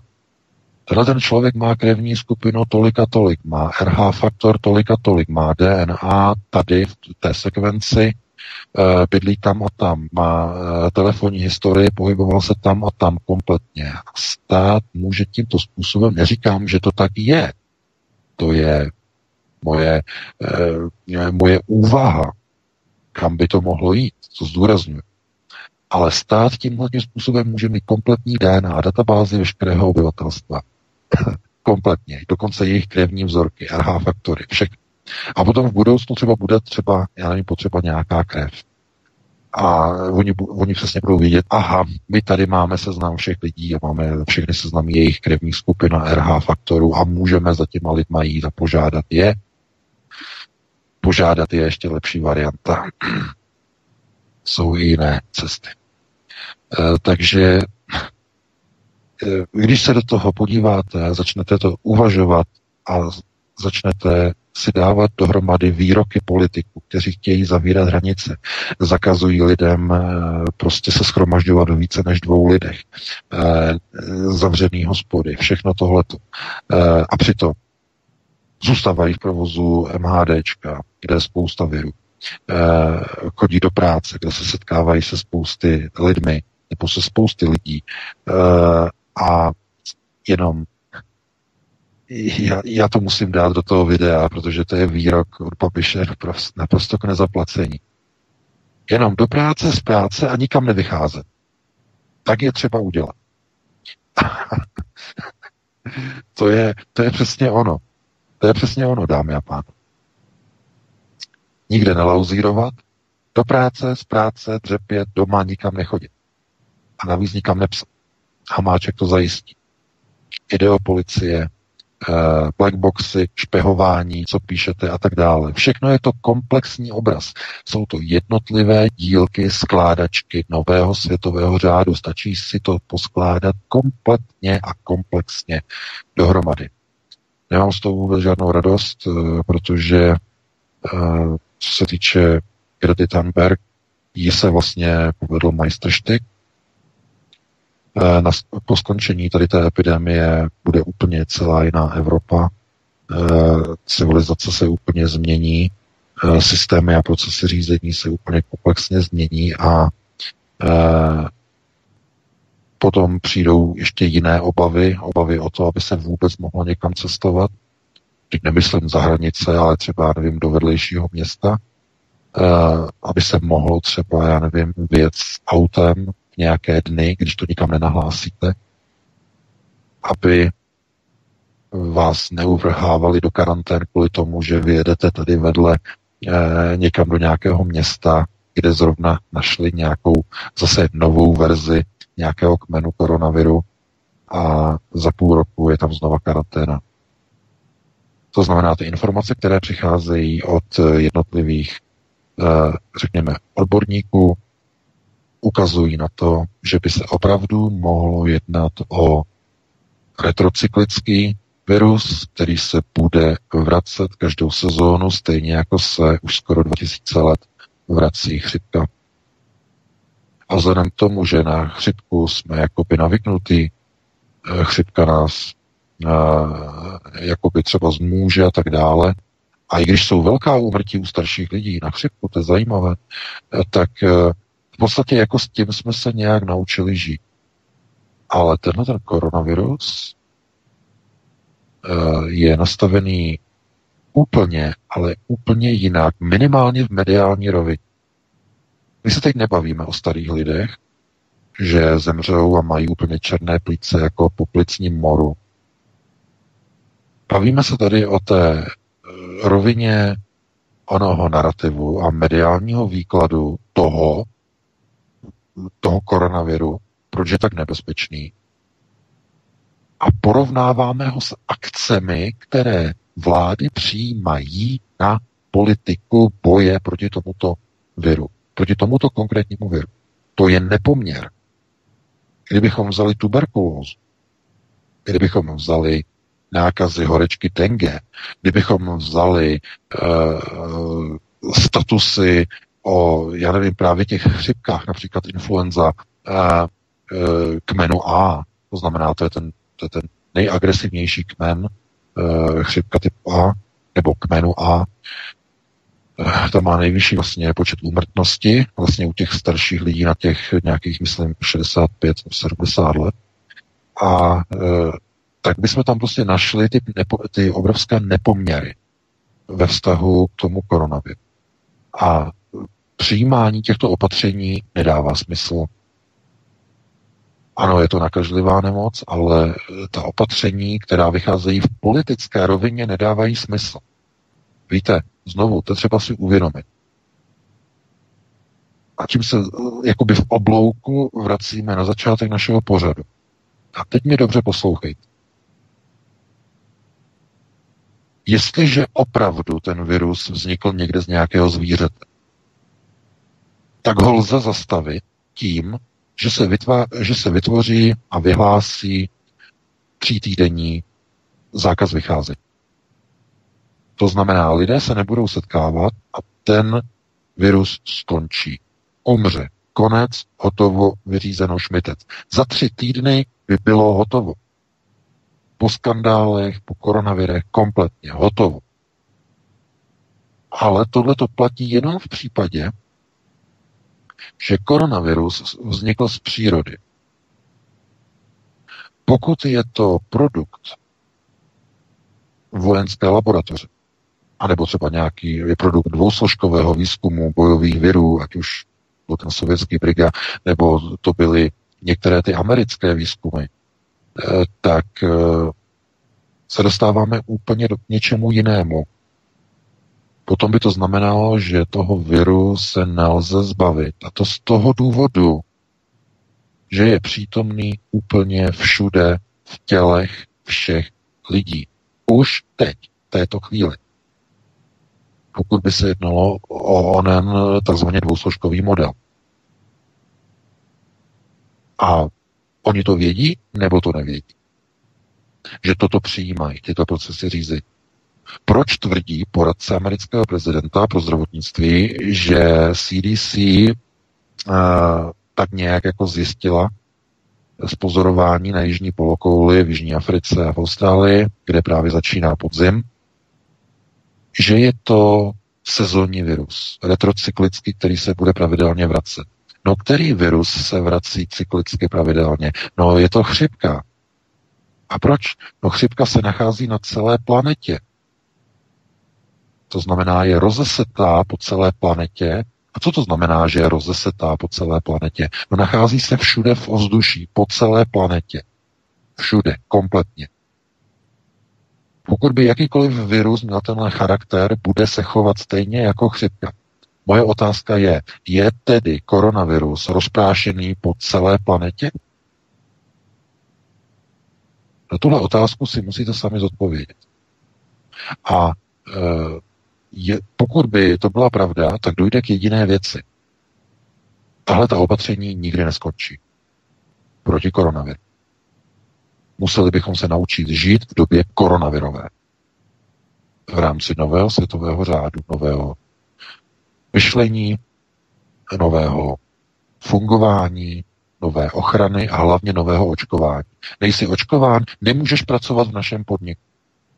Nejsi očkována, nemůžeš pracovat tady na kase v našem supermarketu. Nemůžeš být prodavačkou. Nemůžeš být učitelkou. Nemůžeš být pracovníkem v bance na přepážce. Nemůžeš být prodavačem v obchodu. Nemůžeš být členem našeho pracovního kolektivu na stavbě. Nemůžeš být členem našeho týmu, ať už je to jakýkoliv. Nemůžeš dát své dítě do naší školky, pokud si nedal to své dítě očkovat proti tomu koronaviru. Pravidelně každý rok. Protože stejně jako chřipka každý rok se bude koronavirus měnit, bude mutovat, bude cyklovat nebo retrocyklovat a proto bude nutné každý rok se znovu očkovat proti těm vybraným kmenům, retrocyklovaným kmenům koronaviru. To znamená, odpor proti očkování bude úplně vynulován. Necháš se očkovat, nebudeš mít zaměstnání, umřeš. A teď by někdo řekl, že přece tady tenhle ten systém přece v rámci lokalizace zajistí, že lidé nebudou muset být očkováni, protože ti lidé budou jakoby pracovat z domova. Ano, budou pracovat z domova, jistě. Ale ten vtip a for je v tom, že mnoho lidí tohleto nebude chtít akceptovat. Budou chtít třeba vyjít ven. Ale pouze ti, kteří budou očkovat. Protože nedej bože, ten, který není očkovaný, by mohl venku zakašlat. Mohl by ze sebe dostat ty viry a ty viry by se vzduchem začaly šířit. Víte, došlo by to nakonec tak daleko, že by vznikly webové stránky, které by ukazovaly a tady v těch bytech a tady v těch adresách bydlí neočkovaní lidé. A tady bydlí a tady. A ty si dejte pozor. A tady a tady. To znamená naprostá despocie a dystopie. Něco, o čem se George Orwellovi v jeho románu 1984 vůbec nezdálo. Takhle daleko můžou dojít procesy řízení. Začíná to už dnes s těmi rouškami. Nemáš roušku, nejsi náš. Zlinčujeme tě. Od toho jenom krůček, malý krůček tomu. Nejsi očkovaný, nepatříš mezi nás, vypadni. A to samé vaše děti. No a dítě potom přijde a řekne, ve školce mě vyloučili, nebo nechtějí mě tam, protože nejsem očkovaný. Mami, vezmi mě k doktorovi, očkuj mě, abych mohl být s kamarádama. No, připadá vám to jako depresivní? No, ona už to může být realita za pár měsíců. Některé vize v projekcích jsou neinterpretovatelné. Pokud jsem psal v té knize Superkrize o kapitole 6, ano, to jsou výjevy, které jsou děsivé. Lidé umírají, klečí na zemi, lapají po dechu a tak dále, ale to jsou i jiné věci, které jsou velice děsivé. Vyčleňování lidí, pronásledování lidí kvůli tomu, že nejsou očkovaní, vylučování lidí ze společnosti kvůli tomu, že nemají z dopravy, vylučování z dopravy, že nemají sebou průkazku o očkování, kterou kontroluje revizor při kontrole jízdného. To znamená, jedeš městskou, nastoupíš tam, musíš předložit tedy jak tedy tu jízdenku, třeba tu elektronickou v tom mobilu, máš zaplaceno, ale musíš předat nebo předložit i očkovací průkaz, že máš očkování. A to nebude nějaká knížečka někde v ruce, všechno elektronicky bude v rámci digitální ekonomiky. Elektronicky v mobilu znamená, otevřeš mobil, tam budeš mít tu jízdenku a hned i napojení a informaci o tom, jaká různá očkování máš. To znamená, všechno to tam bude. A ten revizor zjistí, je to v pořádku, seš očkovaný, můžeš jezdit městskou hromadnou dopravou, nikoho nenakazíš, seš očkovaný, dobrý. A teď tam najde jednoho, ten není očkovaný, vypadni. Nesmíš, máš zákaz, nesmíš jezdit, máš zakázáno, nesmíš jezdit naší MHD, nejsi očkovaný. Já doufám, že jenom tady ty příklady vám ukazují, co všechno začíná na počátku nějaké etapy, která je etapa nasunování nového světového řádu.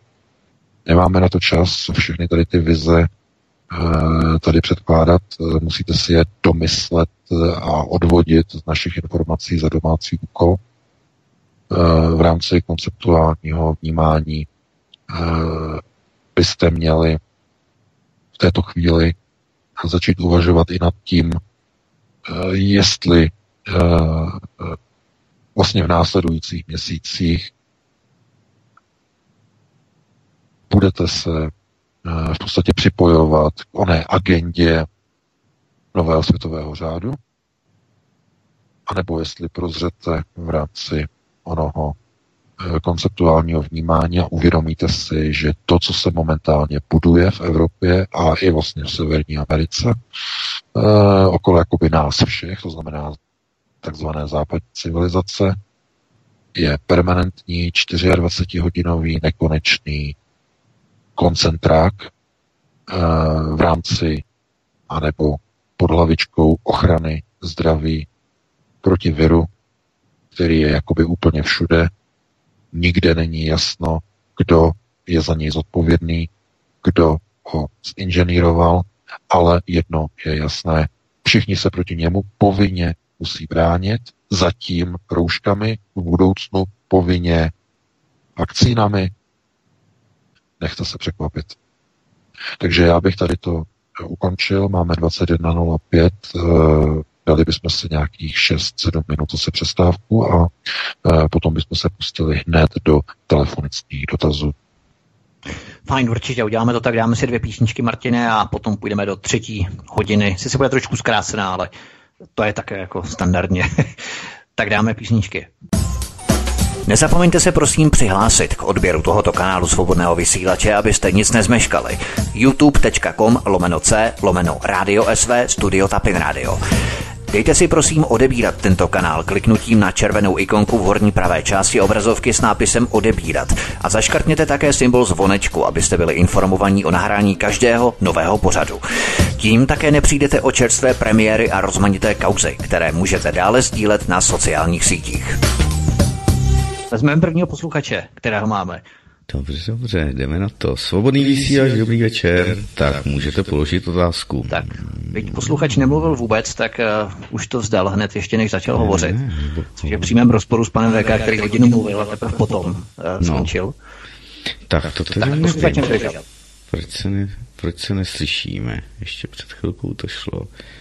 Takže... Myslíš, že on nemluví ani ten posluchač vůbec? Nevím, nebo teď už byste ho slyšeli i vy, takže opravdu nevím, proč se neslyšíme. Aha, tak on to asi zřejmě položil, nebo respektive je mimo aparát. Nevadí, zkusíme dalšího, než někdo další zavolá. VK, já bych se tě ještě zeptal. Přece modla, ke které se klaní všichni globalisté, je migrace. Je cestování, je multikulturalismus. A jak je možné, že ta armáda těch pěšáků, to znamená těch všech neomarxistů, multikulturalistů, neziskovek, které z migrace žijí, které na tom si vybudovaly živnost, takže tak najednou otočí a najednou začnou velebit úplně jiný kult, a to znamená kult lokalizace. Jak mohou přešaltovat ze dne na den tak rychle a že jim to jaksi nevadí. Přece to je modla, ke které se klaní všichni globalisté, cestování, a najednou by to mělo být úplně pravý opak. Nemyslíš, že je právě udupou tito pěšáci, kteří vlastně žijí, oni chtějí pařit, oni se chtějí zhlukovat, ti mladí, oni chtějí jezdit po Erasmech, oni chtějí cestovat a najednou útrum. No, přece já jsem o tom hovořil. to je proces krizového řízení. Krizové řízení je nejvyšším konceptem krizového řízení, nebo krizové řízení takto, když se na něj díváme. Krizové řízení je nejvyšším konceptem globálního řízení a víme, že globalizace je procesním nástrojem světového sionismu.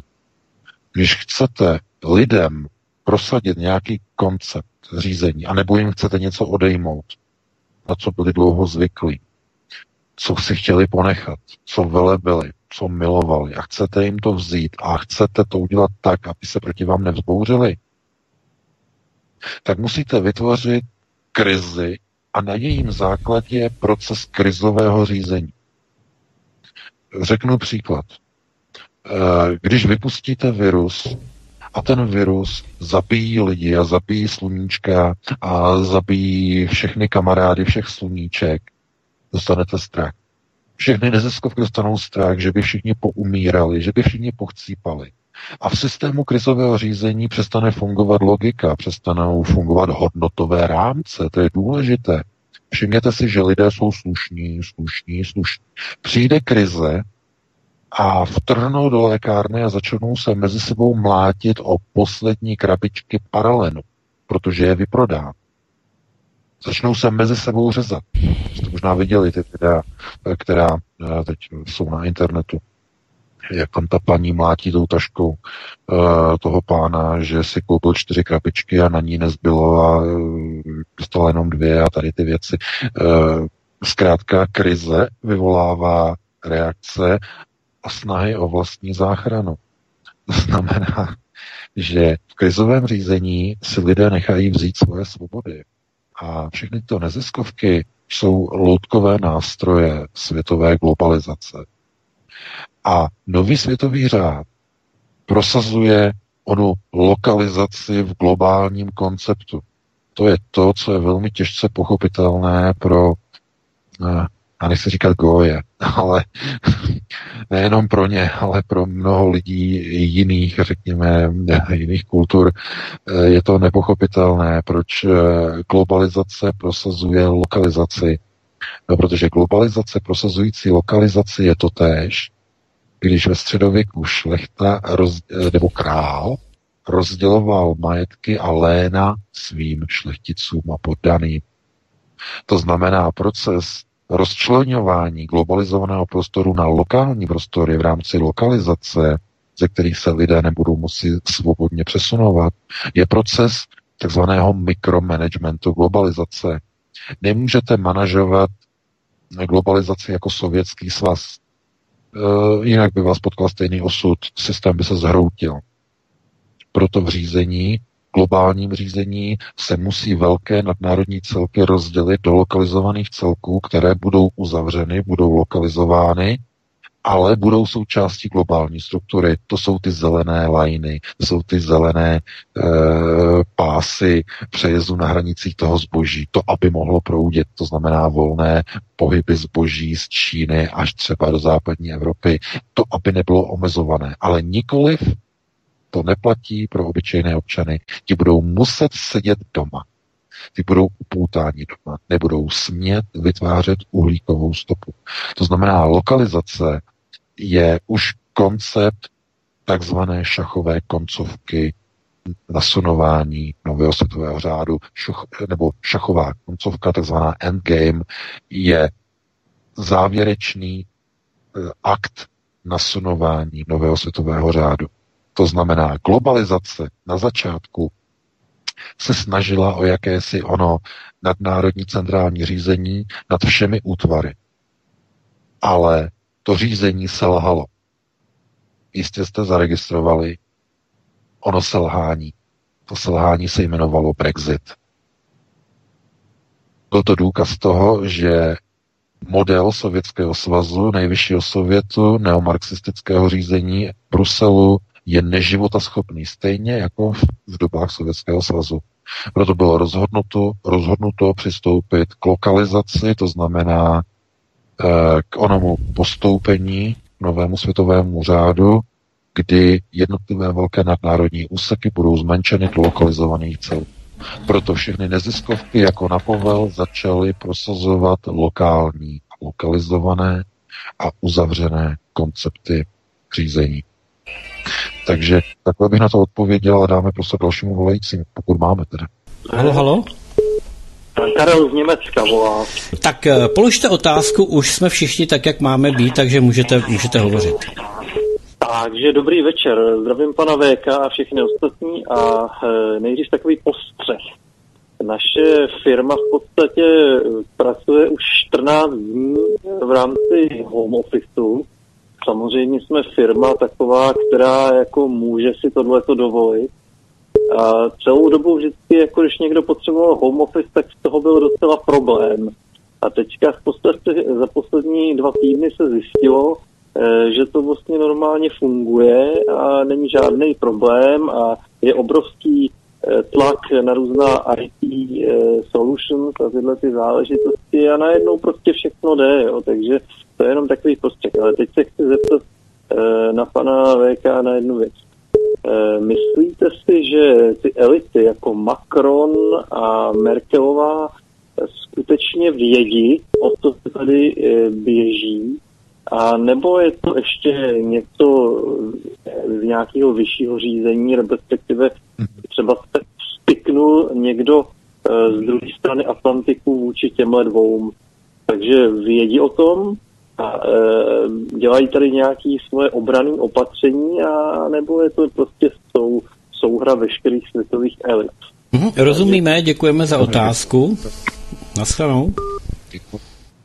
Já děkuji za dotaz, to je dobrá, skvělá otázka, já za ní děkuji. Já jsem přesvědčen, že jak Angela Merkel, Emmanuel Macron o tom neví, co se děje. Netuší what's going on. Netuší, nepobírají to. A já vám řeknu proč. Všechny tyto elity dosazené do řídících funkcí velkých evropských celků, nadnárodních celků, jsou všechno marionety. Jsou to pověřené loutky, marionety, které byly dosazeny do nějakých funkcí s nějakým cílem, ale nemají kádrové ukotvení a nemají především informace. Z mnoha a mnoha důvodů. To znamená, pokud se divíte, že třeba do různých čel, různých evropských organizací a různých evropských uní a evropských komisí a evropských rad jsou dosazováni takový bulíci, taková tululum. Jean-Claude Juncker byl s takovým tím úplně jasným případem, opilým neustále, proč je tam drželi. No přesně z tohoto důvodu. Oni mají pouze vykonávat funkci a nemají do ničeho kecat. Nemají do ničeho vidět. A když teď momentálně globalčiky začaly takzvaně tvrdě prosazovat urychlené nasunování NVO, tak Merkelová neví, co se děje, Macron netuší, co se děje a neví, že základním principem 4. průmyslové revoluce jednou z těch hlavních tezí je proces lokalizace. To znamená proces rozděluj a panuj globalizace. A to rozděluj a panuj je se všemi důsledky v konotacích na počátek novověku, nebo řekněme konec středověku, počátek novověku, kdy v největší éru měl feudalismus, tehdy ještě tedy končící vlastně jakoby úplně tak sklonku epochy. Víte, že potom vyšel vlastně toleranční patent Josefa II. A císaře a mluvíme tady o Rakousku, Uhersku a tím to jako v podstatě padlo a skončilo 1789, ale v dnešní době se zdá, že marionety, když doslouží svoji službu, tak ty špagátky se přeříznou a jsou neschopné ty loutky dál chápat procesy. Začnou být neschopné. Vidíte, že v okamžiku vypuknutí koronaviru byla Evropská unie úplně vynulována. To jste si všimli. Nebyla schopná reakce. Proč? Protože procesy vyššího řízení nad Evropou vzali nůž a přešmykli špagátky nad figurínami. To znamená, že slyšeli jste včera, co říkal Macron, že se bojí, že skončí Schengen a tak dále, a Angela Merkel, že volala Andreji Babišovi, aby zachoval volný průjezd v zelených pruzích, takzvaně pro nákladní dopravu a pro biznis a tak dále, a tak dále. Já vám říkám, ona neví, co se děje. Stejně jako Macron netuší, co se vůbec děje. No a pokud se ptáte, kde jsou, nebo co to je, jakoby nahoře, prosím vás, znovu to opakujeme. Dům Sion je hlavní autorem globalizace jako takové. Dům Sion. Oni se nedělí se svými loutkami o moc. A nedělí se s nimi o informace. Žádný loutkář si nepovídá s vlastní loutkou. Představte si loutkáře, který vede marionetu a teď on by s ní vedl konverzaci. Jak byste se na něho dívali? Že je debil, že je blázen, že je pošuk, že není normální. Přece kdo by se bavil s loutkou? Přesně takhle funguje Dům Sion. Oni mají loutky, které mají před tou veřejností, před gojskými národy hrát tu roli. Těch špatných a zlých Merkelových, těch zlých a špatných Macronů, kteří dělají tu špinavou, hnusnou práci proti vlastnímu lidu, proti vlastním národům. Oni jsou ti, kteří si musí zamazat ruce od špíny někdy od krve. Oni. To jsou ty loutky. Ten loutkář má ale bílou rukavičku, ten není vidět. Takhle fungují procesy vyššího řízení.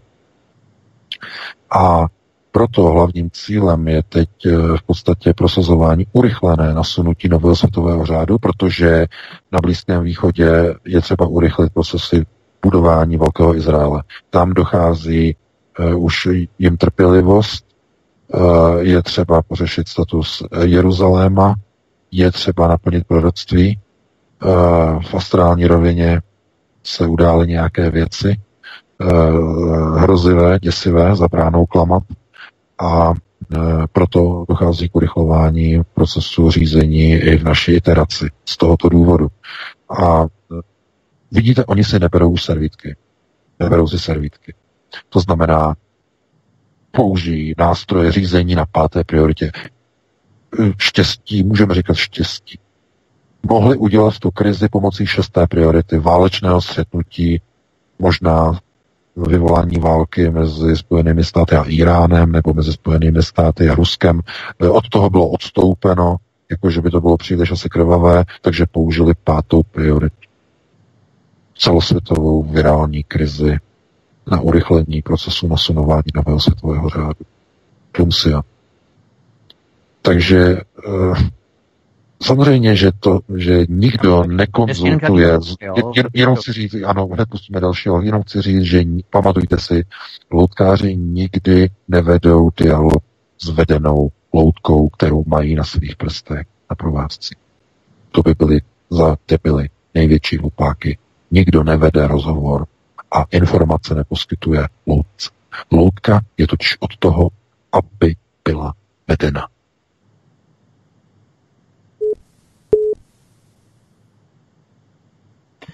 Tak slyším pípání, máme Petře dalšího posluchače, který se nám dovolal. Ano, ano, tak jste ve vysílání, můžete položit další svůj dotaz. Dobrý večer, zdravím chlapi, všichni tři. Pane VK, abych se vás chtěl zeptat ohledně Ameriky. Já jsem včera četl článek, že prý tam lidi začali ukrutně zbrojit a že prý tam hrozí jakoby vypuknutí občanské války. Bych se vás chtěl zeptat na váš názor. A ještě jednu otázku bych chtěl. Minule jsem se chtěl dovolat, ale nedovolal, tak se chci zeptat ještě dneska. Prosím vás, já jsem mluvil s chlápkem, bývalý prokurátor, psal jsem to i na Aeronetu. Bývalý prokurátor vojenský a ten mi říkal, že mluvil s nějakýma z tajné služby. Předpokládám, že vojenský, a ten mi říkal, že mu říkali, že aby ani nechtěl vědět, kolik zbraní putuje do Německa za migrantama. Že mešity jsou normálně jakoby vlastně zbrojní sklady. Tak jestli byste mi k tomu něco mohl říct. Moc krát děkuju, mějte se chlapi, držím palcem a jsem s váma. Buďte zdraví, ahoj. Díky. No já děkuju za informace, no, to jsou pěkný teda zprávy teda v uvozovkách. Co se týče tedy Spojených států, tak ano, co jsem zaregistroval, mluvil o tom Alex Jones, že vlastně dochází ke skupování vlastně zbraní a že jsou zbraně vykupovány z obchodu. To je taková přirozená reakce při jakékoliv krizi ve Spojených státech. A to je zajímavé. Já mám k tomu takovou průpovídku. Když v České republice nastane krize, lidé utíkají vykupovat a skupovat mouky, cukry, rýže a toaletní papíry. Když nastane krize ve Spojených státech, lidé běží vykupovat a skupovat zbraně. Takže to je taková ta rozdílná mentalita. A ano, to dává smysl. A já vám teď řeknu věc, která má trošku jakoby přesah historický. To je charakter národu. Český národ historicky si nese ve svých genech onen syndrom onoho přežití pod nadvládou okupací, ať už to byla nadvláda habsburské šlechty, ať už to byla nadvláda nacistů, ať už to byly různé sovětské svazy, ať už to byl kdokoliv jiný, tak vždycky byla snaha mít to doma, to přežití, to znamená mít co jíst, mít ty potraviny a tak dále, to zkrátka přežít. A to je zafixované v národě. To je v národě zafixované. Ve Spojených státech je historicky zafixováno, že když přichází krize, je třeba si obstarat zbraň. A jestliže tam probíhá to, co tam probíhá, tak mě to vůbec nepřekvapuje. Protože ta zbraň tam bude opravdu velmi potřebná. Ve chvíli, kdy začnou selhávat jednotlivé třeba systémy poskytování různých služeb státu.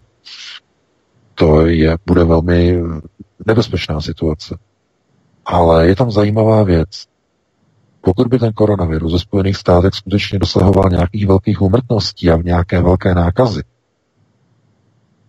zřejmě dojde na aktivování legendárních takzvaných FIMA táborů, FEMA Camps. No a vy víte, co jsou to FEMA Camps, předpokládám. No, já jsem o tom taky psal článek už dávno, před mnoha lety. To jsou tábory po celých Spojených státech, ve kterých jsou uskladněny plastové rakve, přesně na lidské tělo. A nikdo dlouho nikdo nevidí, jako k čemu to je. No ta těla pro koho? No jestli bude velká epidemie, velká morová rána v uvozovkách ve Spojených státech kvůli koronaviru, já bych jim moc nedal za to, že Američané budou minimálně ti, kteří budou otestovaní a pozitivní, zdůrazňuju, minimálně oni budou do těchto táborů umísťováni kvůli této krizi. A jistě tam budou umírat. A jistě bude třeba ta jejich infikovaná těla někde bezpečně uložit, někde v písku, ale v nějakých uzavřených boxech, dostatečně velkých, aby je bylo možné obházet pískem třeba, jo, no a mají k tomu ty plastové rakve. No, najednou to dává smysl. Takže ano, mohly to být plastové rakve kvůli termonukleárnímu úderu, a to se nevylučuje. To znamená, i kdyby to byly oběti termonukleárního úderu, tak by byly zasypány do takzvaného písku s takzvaným borem, nebo takzvaný boričitý písek, který pohlcuje záření, takže to by mělo stejnou funkci. No a když budou nakažená ta těla mrtvá, tak je tam taky zasypou, ale třeba jenom obyčejný písk do těch boxů, těch plastových rakví. Takže to dává smysl, naprosto dokonalý. To jako... že někdo prostě jako očekával dopředu, že ta krize přijde. Ano, v rámci procesního řízení mohlo být už v polovině 90. let, kdy se začaly ty kempy budovat, tak už mohlo být rozhodnuto, že tohle to jednou přijde. A v dostatečném předstihu bylo toto připraveno. No, nebudeme předjímat samozřejmě. Já doufám, že to nebude tak hrozný, že nebude tolik úmrtí, aby to šlo třeba do desítek nebo stovek tisíc Američanů, kteří by začali umírat. Ale pokud to bude mít opravdu divoký průběh, dovedu si představit, že Američané při své povaze, že se nenechávají s nikým spoutávat, jako jo, ve svém pohybu, velkolitrážní auta, svoboda a zbraně a tak dále. Takže to může dopadnout tak, že ti lidé budou proti své vůli umístěni do těchto táborů. Pod vedením samozřejmě Federální organizace pro management krizových situací, to znamená FEMA. No a FIMA Camps, to jistě víte, pokud tedy sledujete alternativu, tak víte, o co se jedná. Takže to mě jako znepokojuje jednoznačně.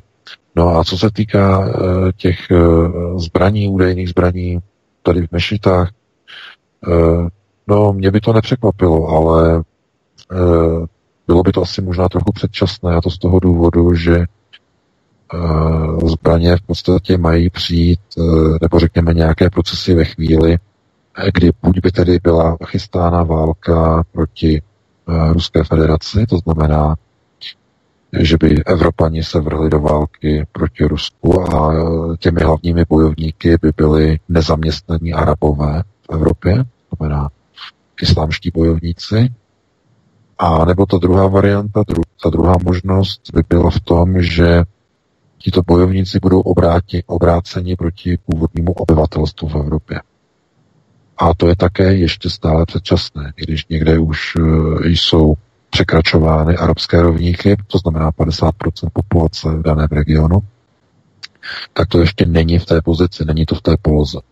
Ale pokud by tady ta informace byla pravdivá, že opravdu se načerno a tajně prostě vyzbrojují a shromažďují zbraně v německých mešitách, tak by to byla opravdu velice alarmující informace a minimálně si myslím, že německá BND by o tom věděla.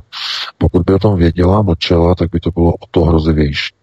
Takže takhle bych na to asi odpověděl a dám prostě dalšímu volající, pokud máme teda. Tak dobrý večer, tak jste se dočkala, povídejte. Dobrý večer, já jsem se vás, pane VK, chtěla zeptat nejprve na to, třeba vláda v České republice pomáhá občanům, OSVČ nebo dává firmám, aby měla platy pro zaměstnance a tak dále. Jak dlouho si myslíte, že tohleto ta vláda bude dělat, anebo jestli to prostě jednoho dne skončí a ty lidi nechá vyloženě padnout ekonomicky na hubu? Teď plno lidí má hypotéky. Jak ten stav pomoci, třeba kdyby přišla ještě ta druhá vlna, podle vás může trvat. Ale to jsem se chtěla původně zeptat. A teď bych upřednostnila otázky dvě. Tak když tak na něco odpověste, na něco ne. Jestli byste se vy sám dal osobně očkovat a za jakých podmínek? Jestli byste nám mohli říct. A druhá otázka. Vy jste říkala, že se událo něco hrozivého za nějakou bránou, jejíž jméno jsem zapomněla. Jestli byste nám mohl říct co, nebo aspoň naznačit. Děkuji, poslouchat. Děkujem. Já děkuji. No, očkovat se opičími geny, které jsou naroubovány na takzvaně vyříznuté RNA sekvence viru, které jsou vlastně deaktivované, a jejich implementací do organismu se má aktivovat v podstatě imunitní reakce a má si vytvořit imunitu. Mi nepřipadá jako dobrý nápad získávání obrany proti nějakým nemocem, které pocházejí nikoli z přírody, ale z nějakého zřejmě vojenského výzkumu. Dokud nebude potvrzeno, 100% potvrzeno, že se jedná o nějaký přírodní produkt, to znamená nějakou přírodní mutaci, proti které by mělo vůbec třeba smysl uvažovat o nějakém očkování, tak jestli je něco nesmysl, tak je nechat se očkovat proti zinženýrovaným virům, pokud by pocházeli z laboratoře. Protože něco takového, nevím, jak by mohlo být jakoby vakcinačně pojato, aby to fungovalo bez nějakých vedlejších účinků, ale všechno, co pochází třeba z přírody, to znamená přírodně by to bylo zajištěno, tak má, myslím si, smysl uvažovat nad ochranou, to znamená pomocí očkování. Myslím si, že jo, všechno, co pochází z přírody, to znamená přírodně. Pocházejí nemoci z přírody, které nebyly vytvořeny člověkem, to znamená přírodní původ různých prostě virů a tak dále. Ale potom je řada virů, která vznikla Bůh ví kde, a jedním z nich, z takových virů, který vznikl zřejmě Bůh ví kde, je právě koronavirus. Další z virů, který vznikl Bůh ví kde, je virus HIV, vyvolávající AIDS. Ten také vznikl Bůh ví kde. A to nechci rozebírat, jistě víte, kam mířit. Takže ano, lidstvo zná několik, dokonce bych řekl mnoho typů virů, které pocházejí Bůh ví odkud, od někoho, neříkám z přírody, ale od někoho, a hledání viru, nebo hledání očkování proti tomu je jako snažit se v podstatě najít řešení, najít, nebo je to stejné, jako kdybyste se snažili mermomocí dělit nulou. To znamená usilovné hledání způsobu, jak dělit nulou. To mi tak připadá hledání očkování proti něčemu, co bylo vytvořeno uměle. No takže tak bych na to odpověděl. No a co jo, paní se ještě ptala na tady ty věci. Já jsem se rozhodl, že v této fázi, v této chvíli vlastně koronavirové nákazy, že toto nebudu probírat. Myslím si, že těch hrozivých zpráv mají lidé až nad hlavu. Snaží se vlastně v téhleté době nějakým způsobem se ochránit své rodiny a myslím si, že těch negativních informací je příliš. Já vím, že třeba jako informovat o tom, co se děje, ale s tou negativitou by se to mělo jakoby nějak redukovat, nějak to nepřehánět, protože víte, některé věci, které vidíte, jsou nepopsatelné a mluvit o nich je možná ještě těžší, tak, aby lidé měli, aby jim zbyla aspoň špetka nějaké té pozitivní naděje, nějakého toho pozitivního myšlení. Jistě jste si všimli, že mnoho těch věcí, o kterých se tady bavíme, které se odehrávají, že já jsem o nich psal už před 3 roky v těch mých článcích, které potom byly součástí té mé první knihy. A lidé mi teď píšou, ptají se, že pane VK, jak je možné, že jste to věděl. A já znovu říkám, v tom projektoru se zobrazují některé věci, které se těžko popisují, které jsou nepochopitelné, jsou neuchopitelné.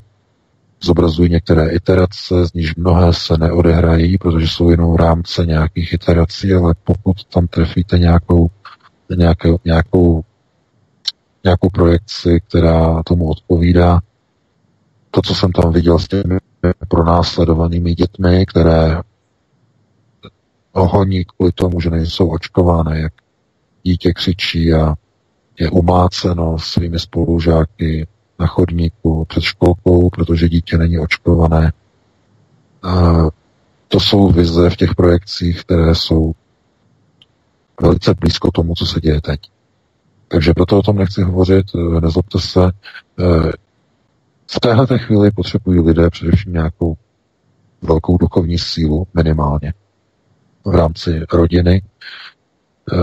A my budeme přinášet jenom informace o tom, vlastně, co se děje, to znamená, co se odehrává, co se neobjevuje na mainstreamu. To je zásadní, protože tam jsou pouze jako dezinformační složky, to, co chce, aby někdo bylo vysíláno a tak dále, to vůbec jako nereflektujte, ale je třeba si ponechávat i nějaké takovéto pozitivní myšlení v té chvíli, v téhle situaci. Pokud totiž se o to nebudete snažit, tak mnoho lidí můžou vypuknout obrovské a hluboké deprese. Neřešitelnost, deprese a víte, že v těchto situacích lidé dělají různé věci, proto to pozitivní myšlení je teď, já si myslím, to zásadní a i když musíme informovat o negativních věcech, tak je třeba to přece jenom trochu moderovat. Nedělat lidem úplně tak velké díry do hlav, protože je třeba, aby to lidé takzvaně přežili. Takže takhle bych to na to odpověděl a dáme prostor dalšímu volající. Tak já vás vítám ve vysílání. Dobrý večer, položte otázku. Dobrý večer, zdravím, tady ostrakizovaný pendler z Jižní Čech. Mám otázku ohledně pacienta 0. Krom malých zmínek v médiích a vůbec kolem žádná jinak zmínka. Přitom při pandemiích takovýhohle typu je to v podstatě to nejdůležitější, zjistit pacienta nulu. Děkuju vám za odpověď. Díky. Já děkuju za dotaz. Děkuju za dotaz a v podstatě já jsem na to odpověděl už vlastně v závěru té druhé hodiny. Pacienta nula má smysl hledat pouze u přírodních nákaz. Já doufám, že tohleto jako je asi obecně známo, nebo nevím teď, jak lidé mají o tady tom přehled. Pacient nula se totiž označuje jako pacientem nula u přírodních nákaz. To znamená, pokud virus, virová nákaza pochází z přírodně způsobené mutace. Nějaké zvíře, nějaký organismus, nějaký moskyto, nějaký komár a tak dále, znamená z přírody. Ano, tam je pacient nula.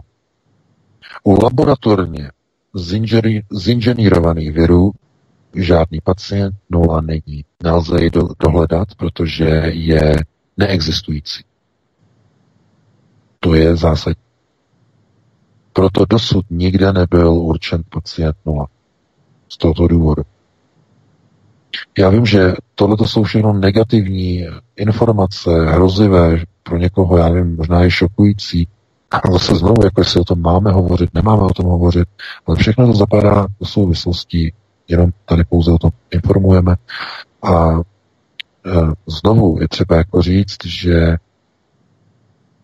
když máte schopnost onoho konceptuálního myšlení, dokážete si vlastně poskládat informace dohromady a máte i načtené titul z té knihy, víte a znáte souvislosti, takzvané prerekvizity, dokážete analyzovat spoustu věcí, která třeba, nebo věcí, které zůstávají kryty lidem, kteří třeba tolik těch načtených knih nemají a neznají tolik těch souvislostí, aby mohli mít takzvané konceptuální uvažování.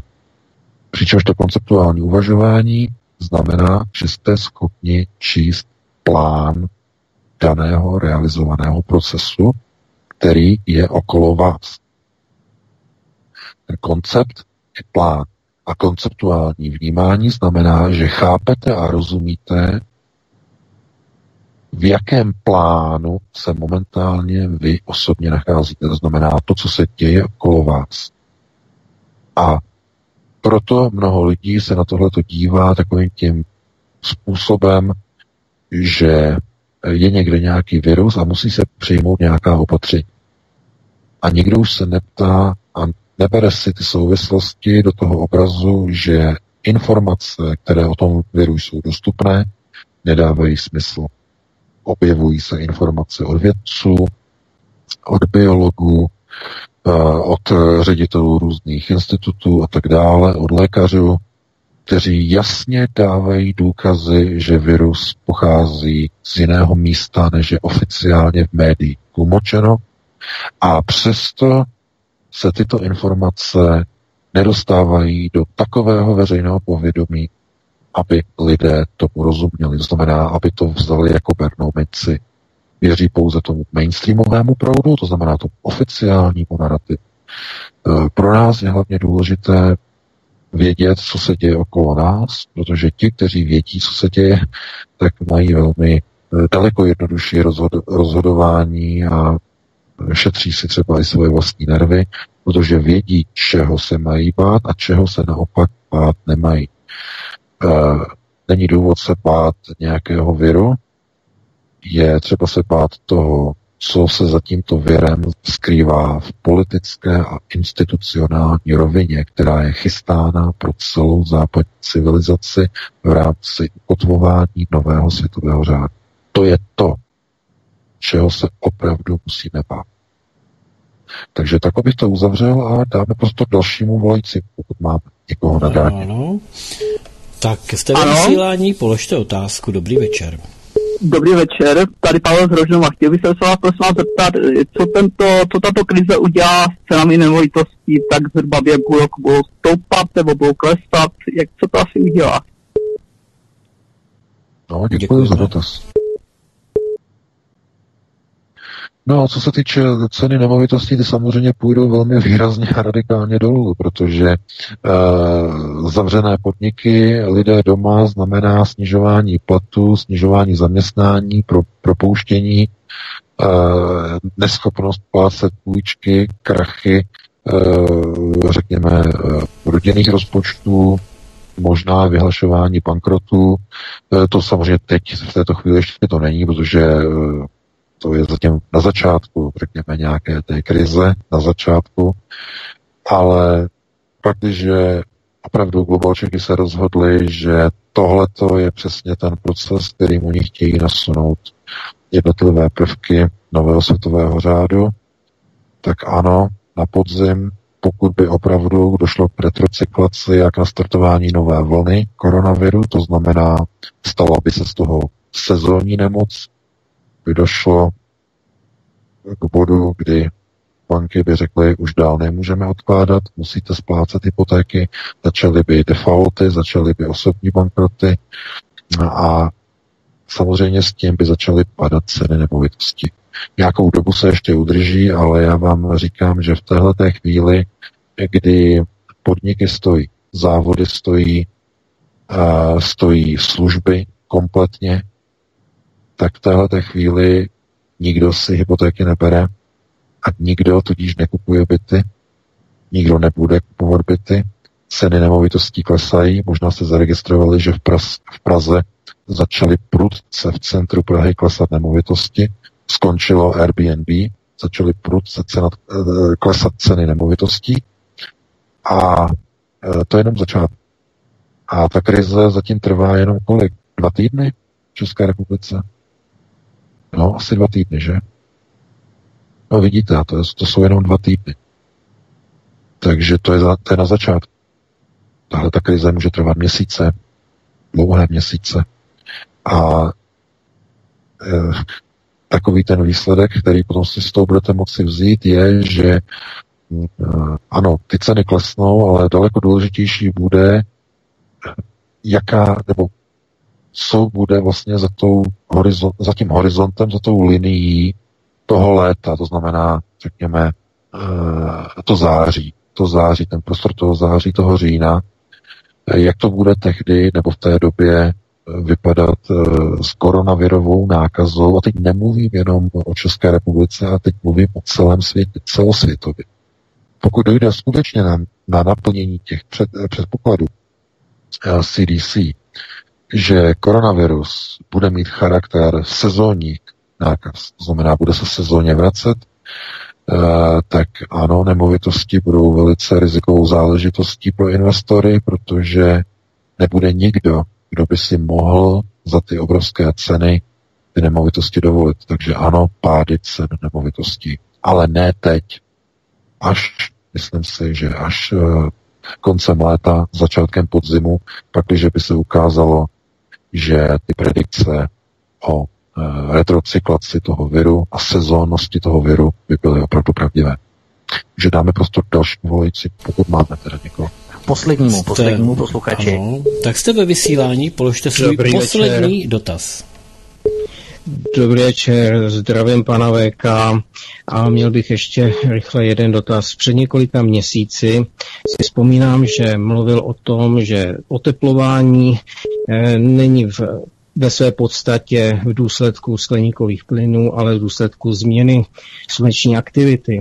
Mimochodem si pamatuju, že tam bylo zmíněno to, že vlastně zhruba 1500 kilometrů na sever a na jih od obratníků vznikne neobyvatelná zóna v nějaké časové perspektivě. Tak mi napadá, že ve chvíli, kdy teď se všechny ty procesy řízení urychlují, pravděpodobně je předpoklad, že to nastane dříve, než původně se domnívali, protože není podstatou tedy CO2 a usadit lidi v domech kvůli tomu, aby neprodukovali CO svou činností a tím, jak se přemysťují, je fake, to je nesmysl. Tudíž otázka zní, je tedy příčina jinde než v CO2? No, já děkuju za dotaz. Tohleto je dobrá otázka a znovu je třeba vysvětlit, co je to ta uhlíková stopa. to není o tom, že ten člověk, když se nepřemysťuje, nebo že když vlastně zůstává, tak kdyby se přemysťoval, takže vlastně neprodukuje žádnou uhlíkovou stopu. Podívejte se. Ten člověk se pohybuje někam za nějakým účelem. No a ten účel je spotřeba. Je to spotřeba a aby si na tu spotřebu vydělal, musí do práce. A v té práci vytváří nějaké hodnoty. A aby mohl vytvářet hodnoty, potřebuje k tomu nástroje, potřebuje k tomu, řekněme, produkci nějakých dalších firem, to znamená, máme průmysl. A průmysl generuje skleníkové plyny. Celý průmysl funguje na ropu, na fosilní paliva. No a když si spočítáte tzv. Emise skleníkových plynů, tak zjistíte, že když vytvoříte tuto krizi, kdy lidé zůstanou doma, tak dojde k neuvěřitelné věci. Pokud by ta krize trvala půl roku celoplanetárně, dojde ke 40% snížení emisí CO2, což je mnohonásobně víc, než požaduje Greta Thunberg. Takže pozor, dává to naprosto dokonalý smysl. Došlo k urychlení procesu, a to kvůli tomu, že opravdu, a jak říkám, teď už se vracím k té kapitole 6, je třeba zkrátka prodloužit životnost planety. A to prodloužení, to znamená to oteplování a vyšší výkon slunce, vytváří mix, kdy je potřeba za každou cenu snížit objemy CO2 oxidu dusíku. To jsou ty vize té Grety Thunberg, kdy ona říkala, že ona viděla v těch svých snech, když to dávíte do uvozovek, oni ji připojili na projektor zcela jednoznačně, to nebyly sny, kdy ona vlastně vidí ty lidi, jak se dusí na té planetě, na té zemi a jak lapají po dechu a umírají s vypoulenýma očima na spáleném povrchu planety, kdy kolem dokola planeta je úplně spálená jako uhel, nebo okolo rovníku a na sever a na jih, ale severní pól zhruba vlastně do té úrovni dnešní střední Evropy, nebo spíše severní části střední Evropy, kolem dokola, vlastně přes Rusko jako tajga, tak a severní Kanada, tak ty budou obyvatelné. A stejně tak jižní část, ale tam se to bude týkat především hlavně Antarktidy. Především. Ta je zase vyčleněná pro někoho jiného. Tam lidé nebudou. To je důležité zdůraznit. A v případě oteplování se s Antarktidou nepočítá pro přežití lidského druhu z určitých důvodů, z jakých to jistě. A proto z tohoto důvodu bylo rozhodnuto, že musí být provedeny procesy urychlení nasunování nového světového řádu s mohutným snížením emisí především západní civilizace, ale i Číny. A podívejte se, koronavirus, Čína zasažena. Evropa, producent CO2, těžce zasažena. A Spojené státy, celá Severní Amerika, těžce zasažena. To znamená, zastavují závody jak v Americe, lidé zůstávají doma, v Evropě, v Číně zastaveno a snižují se brutálně emise CO2, ale brutálním způsobem. To znamená, oni to budou chtít udržet co nejdále, takzvaně režim snížených emisí několik měsíců. Počítám, že to budou chtít udržet do konce roku. Do konce roku. Oni budou sledovat, jestli se nezačnou hroutit některé státy, nezačnou vypukávat různé ozbrojené konflikty, různé nepokoje, znamená, budou to moderovat, budou to sledovat. Budou se snažit co nejdále udržet ten systém. Proto Babiš i Primula mluvili o 2 letech zavřených hranic.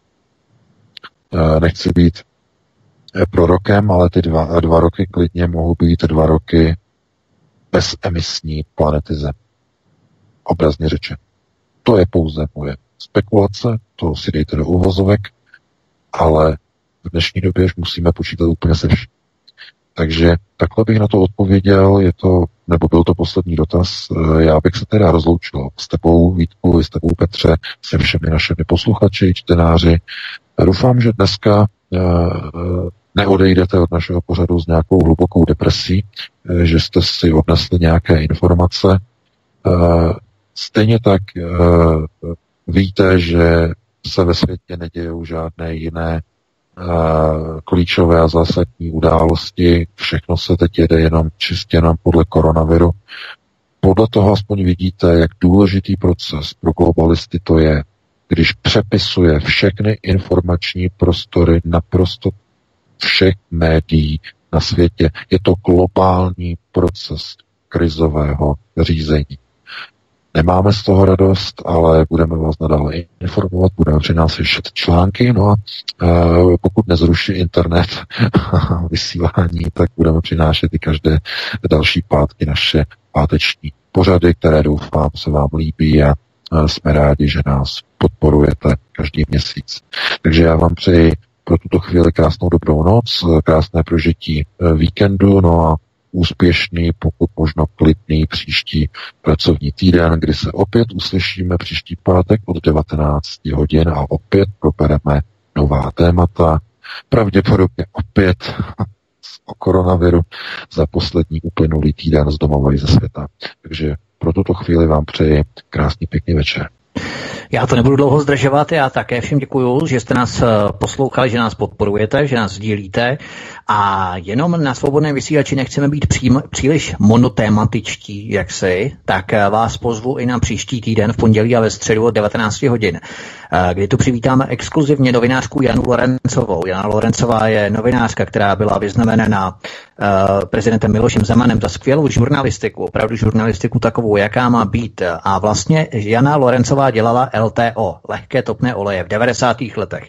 Pronásledovala přímo ty největší skupiny mafie po světí v rámci takzvané olejářské mafie a bude nám vyprávět přímo, jak, na jakých systémech a na jakém základě byl položen vlastně tento systém, kdy dříve byli mafiáni a dnes kravaťáci v límečcích, bílých límečcích, až jsou dokonce dotčeni, když se někdo zmíní o jejich minulosti. To znamená Al Capone ve 30. letech a potom legalizované peníze, struktury dalších generací, všechno je v pořádku, radujme se, máme demokracii. Na nějakých základech, který stál tento systém v rámci lehkých topných olejů, olejářské mafie v 90. letech, o tom si budeme povídat příští týden. Takže trošku si odpočíníme od koronaviru, ale příští týden samozřejmě to budeme i od 19 hodin s panem VK. Já ti, Petře, taky děkuju, mějte se všichni krásně a budu se těšit příště a samozřejmě zůstaňte dál, Studio Klatovy čeká, no a vysíláme 24 hodin denně na Svobodném vysílači, kromě Jardy, Rádia Meta i další studia. Hezký večer, zdraví vás Vítek a Petře, taky ahoj. Vítku, pane Věka, ahoj, mějte se pěkně. No a já se loučím se všemi, kdo tedy poslouchali, kdo jste volali, tak děkujeme, kdo jste se nedovolali, omlouváme se. Je na čase přidat vysílání, dáme si jednu písničku a pak už to půjde zase do Klatov. Od mikrofonu ze studia Midgard, tedy tak nějak narychlo, se s vámi loučí Petr Václav. Prosíme, pomožte nám s propagací kanálu Studia Tapin Radio Svobodného vysílače CS. Pokud se vám tento nebo jiné pořady na tomto kanále líbí, klikněte na vaší obrazovce na tlačítko s nápisem sdílet a vyberte sociální síť, na kterou pořad nasdílíte. Jde o pouhých pár desítek sekund vašeho času. Děkujeme.